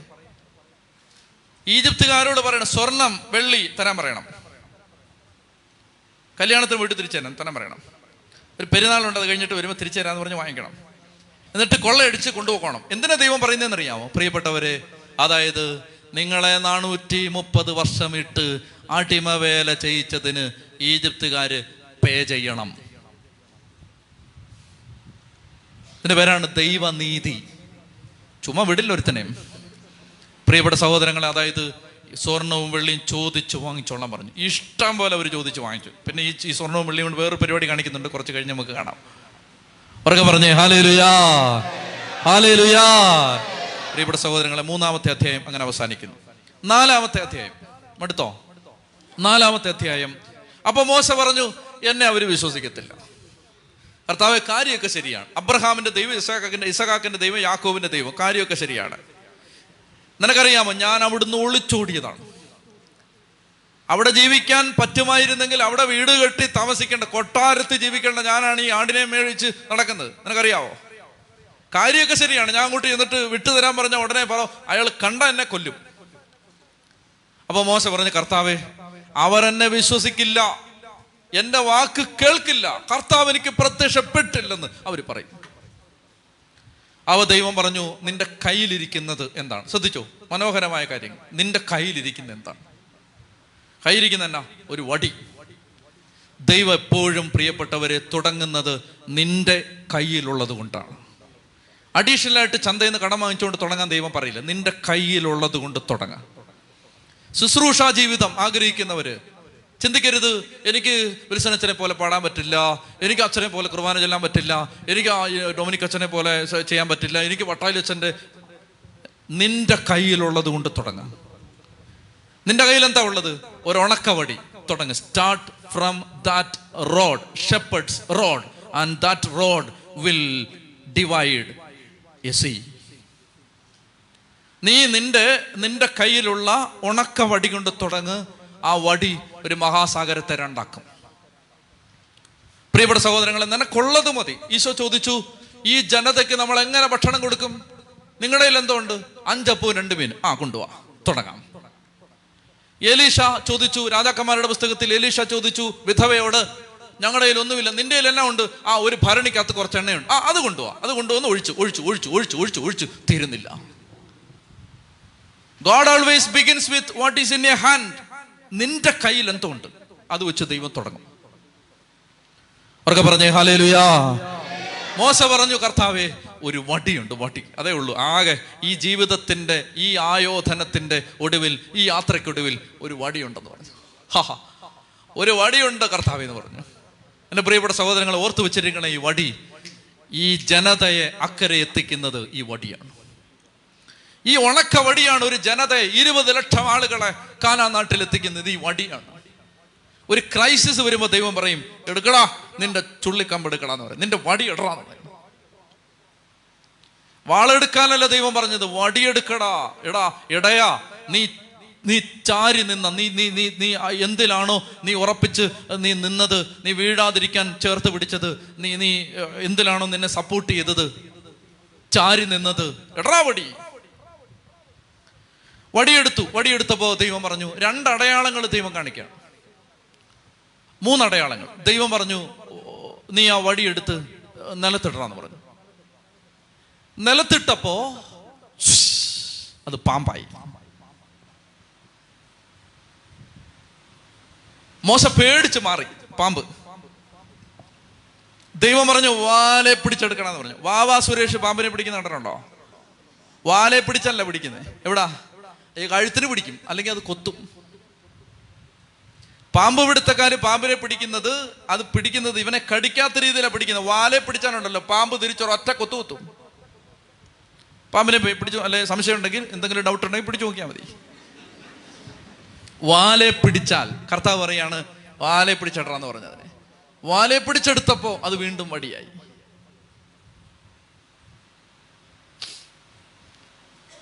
നിന്റെ കൈ എടുത്ത് നെഞ്ചത്ത് വെക്ക്. നെഞ്ചത്ത് വെച്ചു. അപ്പൊ ദേ കൈ എടുക്കുമ്പോൾ കയ്യിൽ കുഷ്ഠം. വീണ്ടും നെഞ്ചത്ത് വെക്ക്. വീണ്ടും കൈ പഴയതുപോലെ. ഇത് രണ്ടും വിശ്വസിച്ചില്ലെങ്കിൽ നൈൽ നദിയിൽ നിന്ന് കുറച്ച് വെള്ളം എടുത്ത് കരക്കൊഴിച്ചു അതപ്പം തന്നെ ബ്ലഡ് ആവും. രണ്ട് തരത്തിലാണ് ഇതിന് അർത്ഥമുള്ളത്. ഒന്ന് അതിന്റെ ഏറ്റവും ഒന്നാമത്തെ അർത്ഥം പ്രാരംഭ നിലയിലെ അർത്ഥം. അതിന്റെ പ്രൈമറി ഇന്റർപ്രിട്ടേഷൻ എന്തെന്നറിയാമോ? ഈജിപ്തിലെ രാജാവിന്റെ കിരീടത്തിൽ പാമ്പിന്റെ ചിഹ്നമുണ്ട്. അപ്പോ ഈജിപ്തിലെ രാജാവിനെ ചെന്നിട്ട് കാണിക്കണം. ദേ നിന്റെ തലയിലിരിക്കുന്ന പാമ്പുണ്ടല്ലോ ഈ വടിയിട്ടാൽ ആ പാമ്പ് ദേ ഇവിടെ വരും. എന്ന് പറഞ്ഞാൽ നിന്റെ രാജകീയ അധികാരത്തെക്കാൾ മേളിൽ അധികാരമുള്ള ഒരുത്തനാണ് എന്നെ വിട്ടിരിക്കുന്നത്. നിന്റെ തലയിലിരിക്കുന്ന പാമ്പ് ദേ നിലത്ത് കൊണ്ടുവരാൻ എന്നെ കൊണ്ട് പറ്റും. നൈൽ നദി ഈജിപ്തുകാർക്ക് ദൈവമായിരുന്നു. നൈൽ നദിയിലെ വെള്ളമായിരുന്നു അവരുടെ ജീവിതത്തിന്റെ ജീവിതായോധനത്തിന് അവരെ സഹായിച്ചിരുന്നത്.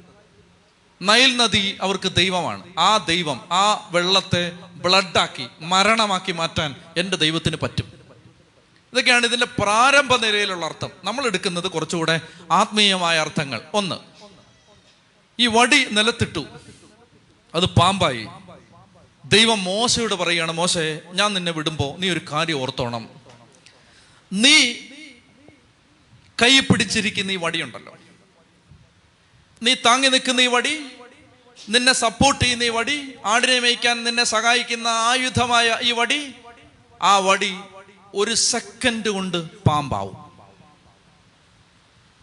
നിന്റെ ബലമെന്ന് നീ വിചാരിക്കുന്നത് ഒരു സെക്കൻഡ് നേരത്തെ അസറത്ത് കൊണ്ട് നിന്റെ ബലഹീനതയാവാം. നീ സ്ട്രോങ് ആണെന്ന് വിചാരിക്കുന്ന നീ ഈശോ പറഞ്ഞു നിൽക്കുന്നു എന്ന് വിചാരിക്കുന്നവൻ വീഴാതെ സൂക്ഷിക്കട്ടെ. നിന്നെ താങ്ങി നിർത്തിയ കല്ല് നീ തട്ടി വീഴുന്ന കല്ലാവും എന്ന് ഈശോ പറഞ്ഞിട്ടുണ്ട്.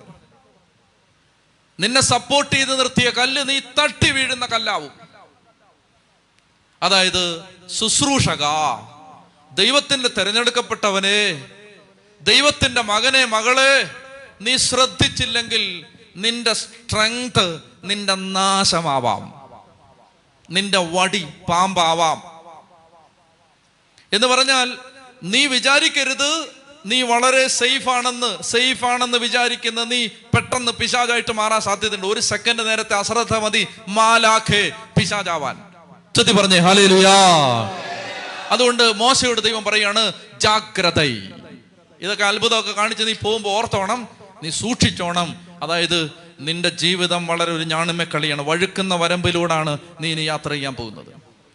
ദൈവ ശുശ്രൂഷയ്ക്ക് വേണ്ടി ജീവിതം സമർപ്പിച്ചിട്ടുള്ള എല്ലാ മക്കളോടും പരിശുദ്ധാത്മ പറയാൻ ആഗ്രഹിക്കുന്ന ഇതാണ് twenty four hours three sixty five days മുന്നൂറ്റി അറുപത്തഞ്ച് ഗുണ ഇരുപത്തിനാല്.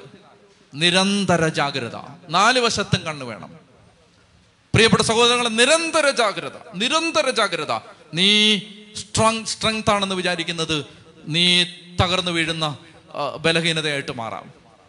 ഒന്നാമത്തേത് അതാണ് നിന്നെ താങ്ങി നിർത്തിയ ഈ വടിക്കകത്ത് നിന്നെ സംഹരിക്കാനുള്ള വിഷപ്പാമ്പ് ഒളിഞ്ഞിരിപ്പുണ്ട്.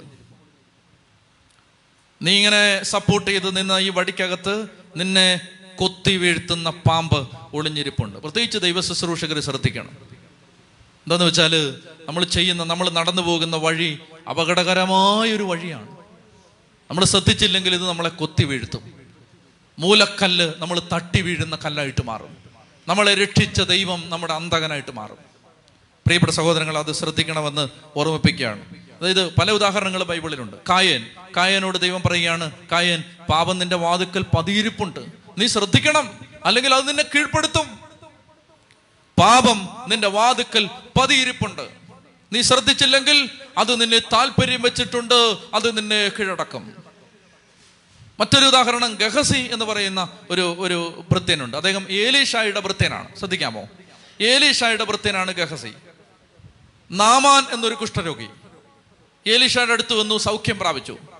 നാമാൻ തിരിച്ചു വന്നിട്ട് ഏലീഷയോട് പറഞ്ഞു ദേ സമ്മാനങ്ങൾ സ്വീകരിക്കണേ എന്ന് പറഞ്ഞു. ഏലീഷ പറഞ്ഞു അയ്യോ സമ്മാനമൊന്നും വേണ്ടെന്ന് പറഞ്ഞു.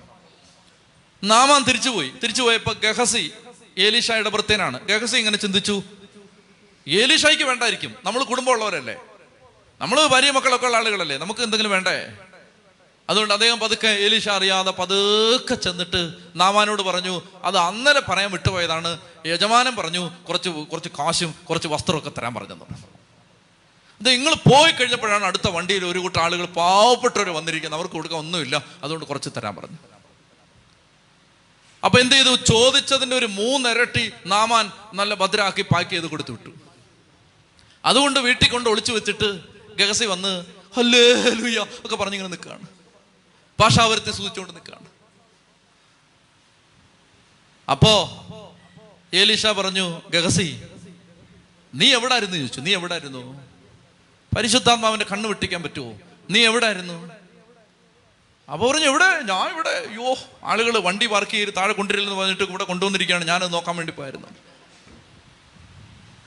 ഏലീഷ പറയുകയാണ് നാമാന്റെ കയ്യിൽ നിന്ന് സമ്മാനം വാങ്ങാൻ കൈ നീട്ടിയപ്പോൾ പരിശുദ്ധാത്മാവ് അവിടെ ഉണ്ടായിരുന്നില്ലേ? ഹോ. എടാ നാമാന്റെ കയ്യിൽ നിന്ന് ഗിഫ്റ്റ് വാങ്ങിക്കാൻ നീ കൈ നീട്ടിയപ്പോ ദൈവത്തിന്റെ ആത്മാവ് അവിടെ ഉണ്ടായിരുന്നില്ലേ? നാമാന്റെ കുഷ്ഠം പോയി. ആ കുഷ്ഠം നിനക്ക് നിന്റെ മക്കൾക്ക് ഇരിക്കട്ടെ എന്ന് പറഞ്ഞു. മനസ്സിലാവുന്നുണ്ടോ? ഇത് അപകടകരമാണ്. ദൈവ ശുശ്രൂഷയ്ക്ക് ചാടി ഇറങ്ങരുത്. വളരെ ഡേഞ്ചറസ് ആണിത്. വളരെ ഡേഞ്ചറസ് ആണ്. പ്രിയപ്പെട്ട സഹോദരങ്ങളെ അതായത് നമ്മൾ എന്ത് ചെയ്യുന്നറിയാമോ? ഇത് ഈ അശ്രദ്ധ നിന്റെ വടി നിന്നെ കൊത്തുന്ന പാമ്പാവാം. മോശേ സൂക്ഷിക്കണേടാ മോനെ. പറഞ്ഞു വിടുകയാണ്. അവരൊക്കെ പറഞ്ഞേ ഹാലേലുയാ നിന്റെ വടി പാമ്പാവാം. നീ ചെയ്യുന്ന ദൈവ ശുശ്രൂഷ നിന്റെ ആത്മനാശത്തിന് കാരണമാവാം. നീ ശ്രദ്ധിക്കണേ.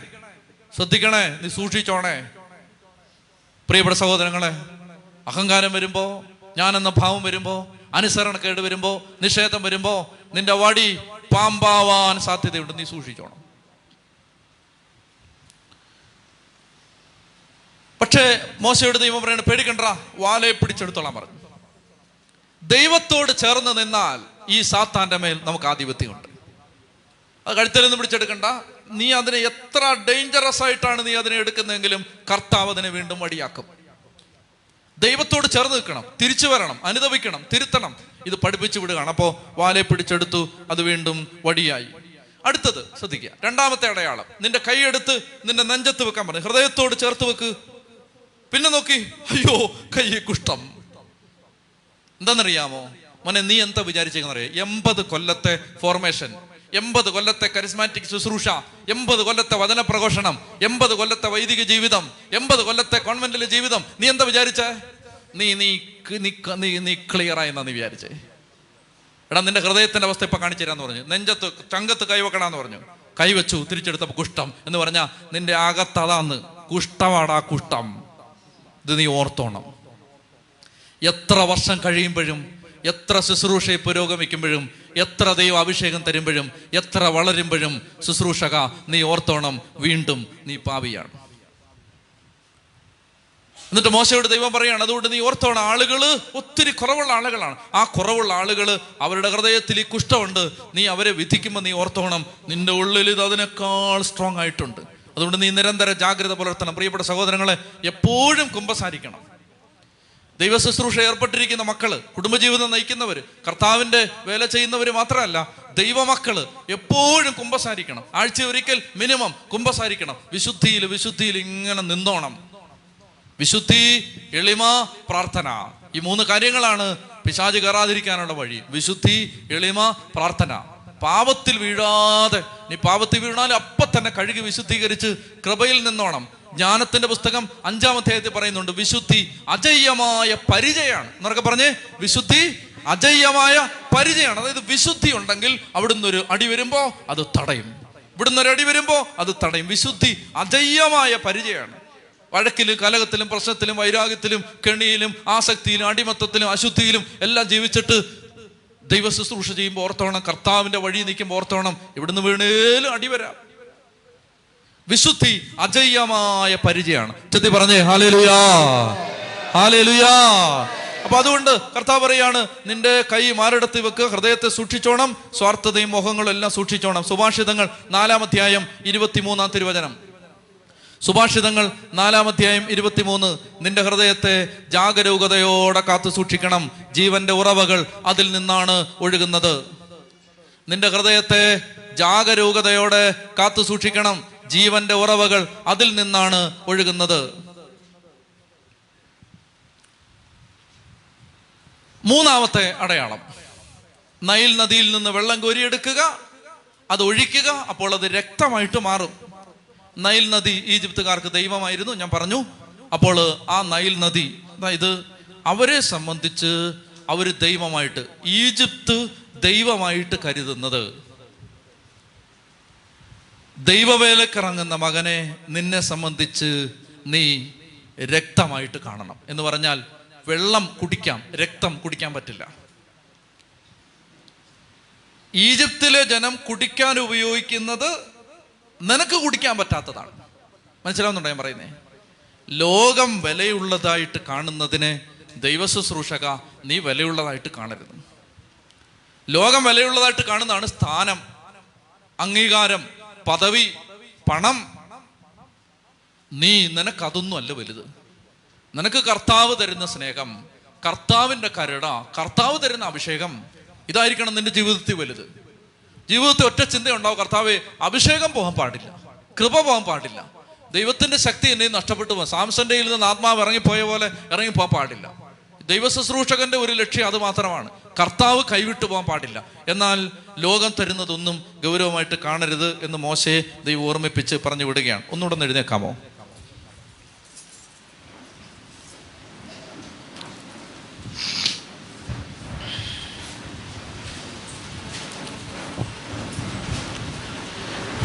കരങ്ങൾ സ്വർഗത്തിലേക്ക് ഉയർത്തിക്കേ. കണ്ണടച്ച് കരങ്ങൾ സ്വർഗത്തിലേക്ക് ഉയർത്തി. പ്രിയപ്പെട്ട മക്കളെ ഒരു ദൈവാനുഭവത്തിന് വേണ്ടി ദാഹിച്ച് പ്രാർത്ഥിച്ചു. കർത്താവെ എന്നെ തിരഞ്ഞെടുക്കണമേ എന്ന് പ്രാർത്ഥിക്കുക എന്റെ കുടുംബത്തെ തിരഞ്ഞെടുക്കണമേ എന്ന് പ്രാർത്ഥിക്കുക എന്റെ മക്കളെ തിരഞ്ഞെടുക്കണമേ എന്ന് പ്രാർത്ഥിക്കുക ദൈവ ശുശ്രൂഷയ്ക്ക് വേണ്ടി എന്നെ അഭിഷേകം ചെയ്യണമേ എന്ന് പ്രാർത്ഥിക്കുക ഈ ആലയത്തിലും അതുപോലെ ഓൺലൈനിൽ ശുശ്രൂഷയെ സംബന്ധിച്ചു കൊണ്ടിരിക്കുന്ന എല്ലാ മക്കളും ഒരു കൃപ വന്ന് നിറയാൻ ആഗ്രഹിച്ച് അതരം തുറന്ന് ഹൃദയം തുറന്ന് സ്തുതിച്ച് ഹാലലുയ ഹാലലുയ ഹാലലുയ ഉച്ചത്തിൽ സ്തുതിക്കുന്നു ഹാലലുയ ഹാലലുയ ഹാലലുയ ഹാലലുയ ഹാലലുയ ഹാലലുയ ഹാലലുയ ഹാലലുയ ഹാലലുയ ഹാലലുയ ഹാലലുയ ഹാലലുയ Hallelujah, hallelujah,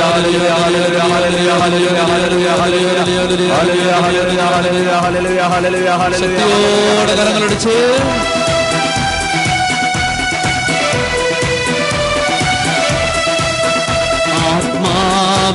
പൊതിയണമേ അഭിഷേകമകരണമേ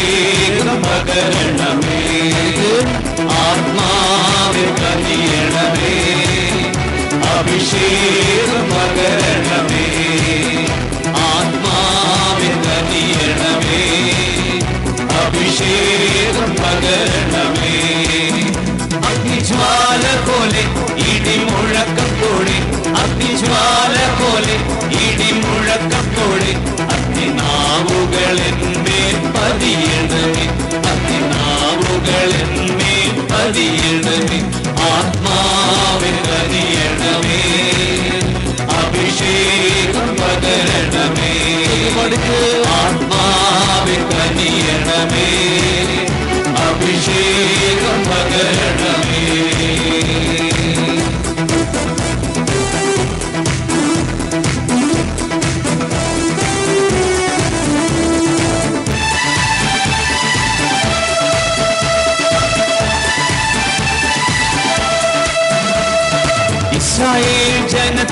വിടുതലിനായി പണ്ടും മോശമേല തീ പകർന്നു കൊടുത്തവനെ. ഇസ്രായേൽ ജനത്തിന്റെ വിടുതലിനായി പണ്ടും മോശമേല തീ പകർന്നു കൊടുത്തവനെ. തീയിൽ മുൾപ്പടട്ടുകത്തും പോലെ ഇറങ്ങണമേ ആ തീയിൽ നിന്നും എന്നെയും നീ വിളിക്കണമേ. തീയിൽ മുൾപ്പടട്ടുകത്തും പോലെ ഇറങ്ങണമേ ആ തീയിൽ നിന്നും എന്നെയും നീ വിളിക്കണമേ. ആത്മാവെ കനിയണമേ അഭിഷേകം പകരണമേ.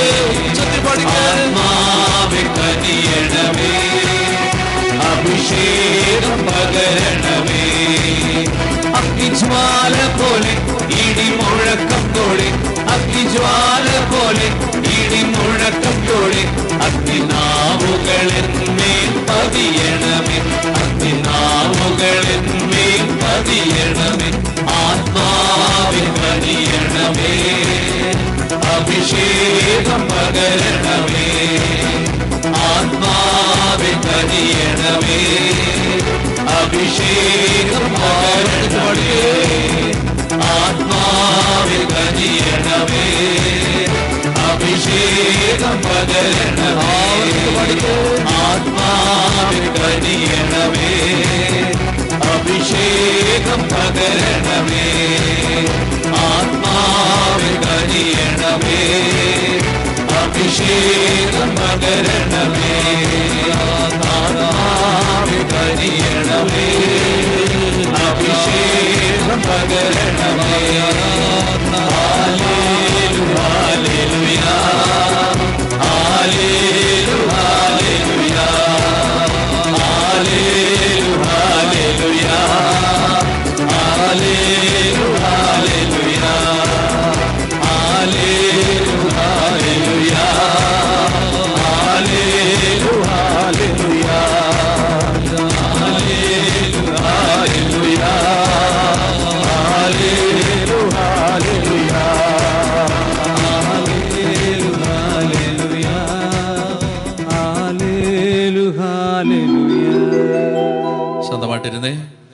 പെട്ടെന്ന് ഒന്ന് കാര്യങ്ങൾ ഈ അധ്യായത്തിന്റെ അവസാന ഭാഗം.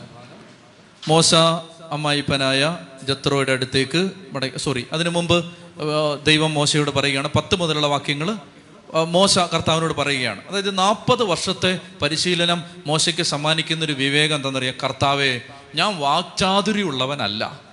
സംസാരിക്കുമ്പോൾ വെക്കുള്ളവനാണ് ഞാൻ. എനിക്ക് സംസാരിക്കാൻ പറ്റില്ല. ദേ ഇപ്പം നിന്നോട് സംസാരിക്കുമ്പോൾ പോലും ഞാൻ തപ്പിയും തടഞ്ഞുമാണ് സംസാരിക്കുന്നത്. ഞാൻ എങ്ങനെ ചെന്നിട്ട് ഇത് പറയും? എന്നാൽ നാൽപ്പത് കൊല്ലം മുമ്പായിരുന്നെങ്കിൽ മോശ പറഞ്ഞേനെ ഒറ്റ അട്ടിക്ക് അവനെ കൊന്ന ആളാണ് ഞാൻ ഞാൻ പൊക്കോളാന്ന് പറയും. നാൽപ്പത് വർഷം കഴിഞ്ഞപ്പോൾ ഈ മനുഷ്യൻ തകർക്കപ്പെട്ടപ്പോൾ അദ്ദേഹത്തിന് മനസ്സിലായി ദൈവം ഇല്ലാതെ ദൈവശക്തി ഇല്ലാതെ ഒന്നും ചെയ്യാൻ പറ്റില്ല. ഈ തിരിച്ചറിവുണ്ടായിട്ട് അദ്ദേഹം പറയുകയാണ് കർത്താവെ എനിക്ക് എനിക്ക് സംസാരിക്കാൻ കഴിവില്ല. അപ്പോൾ ദൈവം കോപിച്ചു കോപിച്ചിട്ട് പറഞ്ഞു നിനക്ക് നിനക്ക് നീ അങ്ങനെ പറയരുത്. നിന്റെ നിന്റെ സഹോദരൻ അഹറോൻ എന്താ വരുന്നുണ്ട്. നിന്റെ ചേട്ടൻ അഹറോൻ വരുന്നുണ്ട്. അവന് അവന് സംസാരിക്കാൻ നല്ല കഴിവാണ്. അവൻ മിടുക്കനാണ്. മോനെ അതുകൊണ്ട് നീ ഒരു കാര്യം ചെയ്തോ? അവനെ കൂട്ടിക്കോ. നിന്നെ കാണുമ്പോൾ അവൻ സന്തോഷിക്കും. പറയേണ്ട വാക്കുകൾ അവന് നീ പറഞ്ഞു കൊടുക്ക്. ഞാൻ നിന്റെയും അവന്റെയും നാവിനെ ശക്തിപ്പെടുത്തും. സംസാരിക്കേണ്ടത് ഞാൻ പറഞ്ഞു തരും. പഠിപ്പിച്ചു തരും. അവൻ നിനക്ക് പകരം ജനത്തോട് സംസാരിക്കും. അവൻ നിന്റെ വക്താവായിരിക്കും പി ആയിരിക്കും. നീ അവന് ദൈവത്തെ പോലെ ആയിരിക്കും എന്നിട്ട് ദൈവ വടിയെടുത്തോളാൻ പറഞ്ഞു. വിടുകയാണ്. അഹറോനെ കൂട്ടിവിട്ടു. അതാണ് മിനിസ്ട്രിയിലെ നമ്മുടെ ഒരു ദൈവ ശുശ്രൂഷയിൽ കർത്താവ് കൂട്ടായ്മ തരുന്നത്. ഈ രണ്ട് പേരായിട്ട് അയച്ചു എന്ന് പറയുന്നത് അതുകൊണ്ടാണ്. ശിഷ്യന്മാരെ അപ്പസ്തോലന്മാരെ രണ്ട് പേരായിട്ട് അയച്ചു. ഇത് ഒറ്റപ്പെട്ട് ചെയ്യാൻ പറ്റില്ല. അതുകൊണ്ട് കൂട്ടായ്മ ദൈവം തരുന്നത് കർത്താവിന്റെ ഒരു ശുശ്രൂഷയുടെ ഒരു പ്രത്യേകതയാണ്. കൂട്ടായ്മ. അപ്പോൾ മോശ അമ്മായിപ്പനായ ജത്രയുടെ അടുത്തേക്ക് തിരിച്ചു ചെന്നു. പതിനെട്ട് മുതലുള്ള വാക്യങ്ങൾ. എന്നിട്ട് പറഞ്ഞു ഞാൻ ഈജിപ്തിലേക്ക് പോവാണ്. ശ്രദ്ധിച്ച ഒരു വാക്യം? പത്തൊമ്പതാം വാക്യം. പുറപ്പാട് പുസ്തകം നാലാം അധ്യായം പത്തൊമ്പതാം വാക്യം. മിതിയാനിൽ വെച്ച് കർത്താവ് മോശയോട് പറഞ്ഞു നീ ഈജിപ്തിലേക്ക് മടങ്ങിപ്പോവുക. നിന്നെ കൊല്ലാൻ കാത്തിരുന്നവർ മരിച്ചു കഴിഞ്ഞു. ഇന്ന് നമ്മൾ ഉച്ച കഴിഞ്ഞ് പുതിയ നിയമം വ്യാഖ്യാനിക്കുമ്പോൾ ഈ വാക്യം കാണും. മത്തായി രണ്ട് ഇരുപതിൽ തിരിച്ചു പൊക്കോളുക. നിന്നെ വധിക്കാൻ കുഞ്ഞിനെ വധിക്കാൻ ഉദ്യമിച്ചിരുന്നവർ മരിച്ചു കഴിഞ്ഞു. മോശയും യേശുവും തമ്മിൽ സമാനതകളുണ്ട്. സമാന്തരമാണ് അവരുടെ ജീവിതം. ഉദാഹരണം മോശയുടെ കാലത്ത് കുഞ്ഞുങ്ങളെല്ലാം കൊന്നുകളയാൻ ഫറവോ ഉത്തരവിട്ടു. യേശുവിന്റെ കാലത്ത് രണ്ടര വയസ്സിൽ താഴെയുള്ള കുഞ്ഞുങ്ങളെല്ലാം കൊല്ലാൻ ഏറോദേശ് ഉത്തരവിട്ടു. ഇന്ന് ഉച്ച കഴിഞ്ഞ് നമ്മളിത് കാണും. അതുപോലെ തന്നെ മോശ ഇപ്പൊ ദേ കണ്ടോ ഈജിപ്തിലേക്ക്. മോശ ഭാര്യയും മക്കളെയും കഴുതപ്പുറത്ത് കയറ്റി ഈജിപ്തിലേക്ക് പോവാണ്. ഈശോയുടെ അപ്പനും അമ്മയും ഈശോയും കൂട്ടി ഈജിപ്തിലേക്ക് പോകുന്നൊരു യാത്രയുണ്ട്. മോശ നാൽപ്പത് ദിവസം സീനായി മലയിൽ ഉപവസിച്ചു. ഈശോ നാൽപ്പത് ദിവസം മരുഭൂമിയിൽ ഉപവസിച്ചു. ഉപവാസത്തിന് ശേഷം മോശയ്ക്ക് സീനായ് ഉടമ്പടി പഴയ നിയമത്തിന്റെ കൽപ്പനകൾ കിട്ടി. നാൽപ്പത് ദിവസത്തെ ഉപവാസത്തിന് ശേഷം തിരിച്ചു വരുന്ന യേശുവാണ് സീനായി മലയിൽ വെച്ച് സോറി യേശുവാണ് ഗിരിപ്രഭാഷണത്തിന്റെ മലയിൽ വെച്ച് കർത്താവാണ് ജനത്തിന് പുതിയ നിയമത്തിന്റെ കൽപ്പനകൾ നൽകുന്നത്. പ്രിയപ്പെട്ട സഹോദരങ്ങളെ ശ്രദ്ധയോടെ കേൾക്കുക. മോശയും യേശുവും തമ്മിൽ ബന്ധമുണ്ട്. ഞാൻ ഒന്ന് സൂചിപ്പിക്കുന്നതേ ഉള്ളൂ. പഴയ മോശ പുതിയ മോശയാണ് അഭിനവ മോശയാണ് പുതിയ നിയമത്തിലെ മോശയാണ്. പഴയ നിയമ ജനതയെ ഈജിപ്തിൽ നിന്ന് രക്ഷപ്പെടുത്തിയ മോശയെ പോലെ പുതിയ നിയമ ജനതയെ അല്ലെങ്കിൽ ലോക ജനതയെ പാപത്തിന്റെ ഈജിപ്തിൽ നിന്ന് അടിമത്തത്തിൽ നിന്ന് രക്ഷപ്പെടുത്തുന്ന മോശയാണ് യേശു. ഈ സൂചനയാണത്. ഈജിപ്തിലേക്ക് പൊക്കോളുക നിന്നെ വധിക്കാൻ കാത്തിരുന്നവർ മരിച്ചു കഴിഞ്ഞു. ഇനിയാണ് ഏറ്റവും ഈ അധ്യായത്തിലെ ഏറ്റവും പ്രധാനപ്പെട്ട കാര്യം? നിങ്ങൾ ശ്രദ്ധിക്കണം. അങ്ങനെ ദൈവം പറയുകയാണ് നീ ഫറവയോട് പറയണം. കർത്താവ് പറയുന്നു ഇസ്രായേൽ എന്റെ പുത്രനാണ്. എന്റെ ആദ്യ ജാതൻ എന്നെ ആരാധിക്കാൻ വേണ്ടി വിട്ടു തരണം കേട്ടെ? അപ്പൊ മോശ ഭാര്യയും മക്കളെയും കൂട്ടി ഈജിപ്തിലേക്ക് പോവാണ്. പോകുന്ന വഴിക്ക് അവരൊരു സത്രത്തിൽ താമസിച്ചു. യാത്രാമധ്യേ അവർ താമസിച്ചിരുന്ന സ്ഥലത്ത് എന്ന് പറഞ്ഞാൽ രാത്രി ഉറങ്ങാൻ വേണ്ടി താമസിച്ച സ്ഥലത്ത്. യാത്രാമധ്യേ അവർ താമസിച്ച സ്ഥലത്ത് മൊബൈൽ ഫോണൊക്കെ ദയവായിട്ട് സ്വിച്ച് ഓഫ് ചെയ്ത് വെക്കണം കേട്ടോ. അതെല്ലാം കയറി ഈ മൈക്കലെല്ലാം പിടിക്കുന്നു. ശ്രദ്ധിക്കുക. അതായത് യാത്രാമധ്യേ അവർ താമസിച്ചിരുന്ന സ്ഥലത്ത് കർത്താവ് പ്രത്യക്ഷനായി മോശയെ കൊല്ലാൻ ഒരുങ്ങി. ആ ഇത് പ്രശ്നമുള്ള ഭാഗമാണ്. കർത്താവാണ് എൺപത് കൊല്ലം പരിശീലിപ്പിച്ചു എൺപത് കൊല്ലം. എന്നിട്ട് ജനത്തെ വിമോചിപ്പിക്കാൻ അങ്ങോട്ട് വിടുമ്പോൾ ആ യാത്രയ്ക്ക് ഇങ്ങനെ പൊക്കോണ്ടിരിക്കുന്ന സമയത്ത് ഒരു സത്രത്തിൽ രാത്രി താമസിക്കുമ്പോൾ കർത്താവ് പ്രത്യക്ഷപ്പെട്ടിട്ട് മോശെ കൊല്ലാനൊരുങ്ങി ഉടനെ സിപ്പോറ സിപ്പോറ എന്ന് പറഞ്ഞ മോശയുടെ ഭാര്യ ഒരു കൽക്കത്തി എടുത്ത് തന്റെ പുത്രനെ പരിച്ഛേദനം ചെയ്തു തന്റെ മകനെ പരിച്ഛേദനം ചെയ്തു. അപ്പൊ ദൈവം കൊല്ലാനുള്ള ഉദ്യമത്തിൽ നിന്ന് പിൻവാങ്ങി. എന്താണ് പ്രിയപ്പെട്ടവരെ ഇതിന്റെ അർത്ഥം? ശ്രദ്ധിക്കുക. മർമ്മപ്രധാനമായ ഒരു ആശയം ഇതിനകത്തുണ്ട്. കാര്യമൊക്കെ ശരിയാണ് മോശയാണ്. കാര്യമൊക്കെ ശരിയാണ് എൺപത് കൊല്ലം പരിശീലിപ്പിച്ചതൊക്കെയാണ്. പക്ഷെ മോശയുടെ വീട്ടിൽ ഈ ദൈവ ശുശ്രൂഷയ്ക്ക് മോശ ഇറങ്ങുമ്പോൾ മോശയുടെ വീട്ടിൽ ഒരു അനുസരണക്കേടുണ്ട്. എന്താണ് അനുസരണക്കേടെന്നറിയാമോ?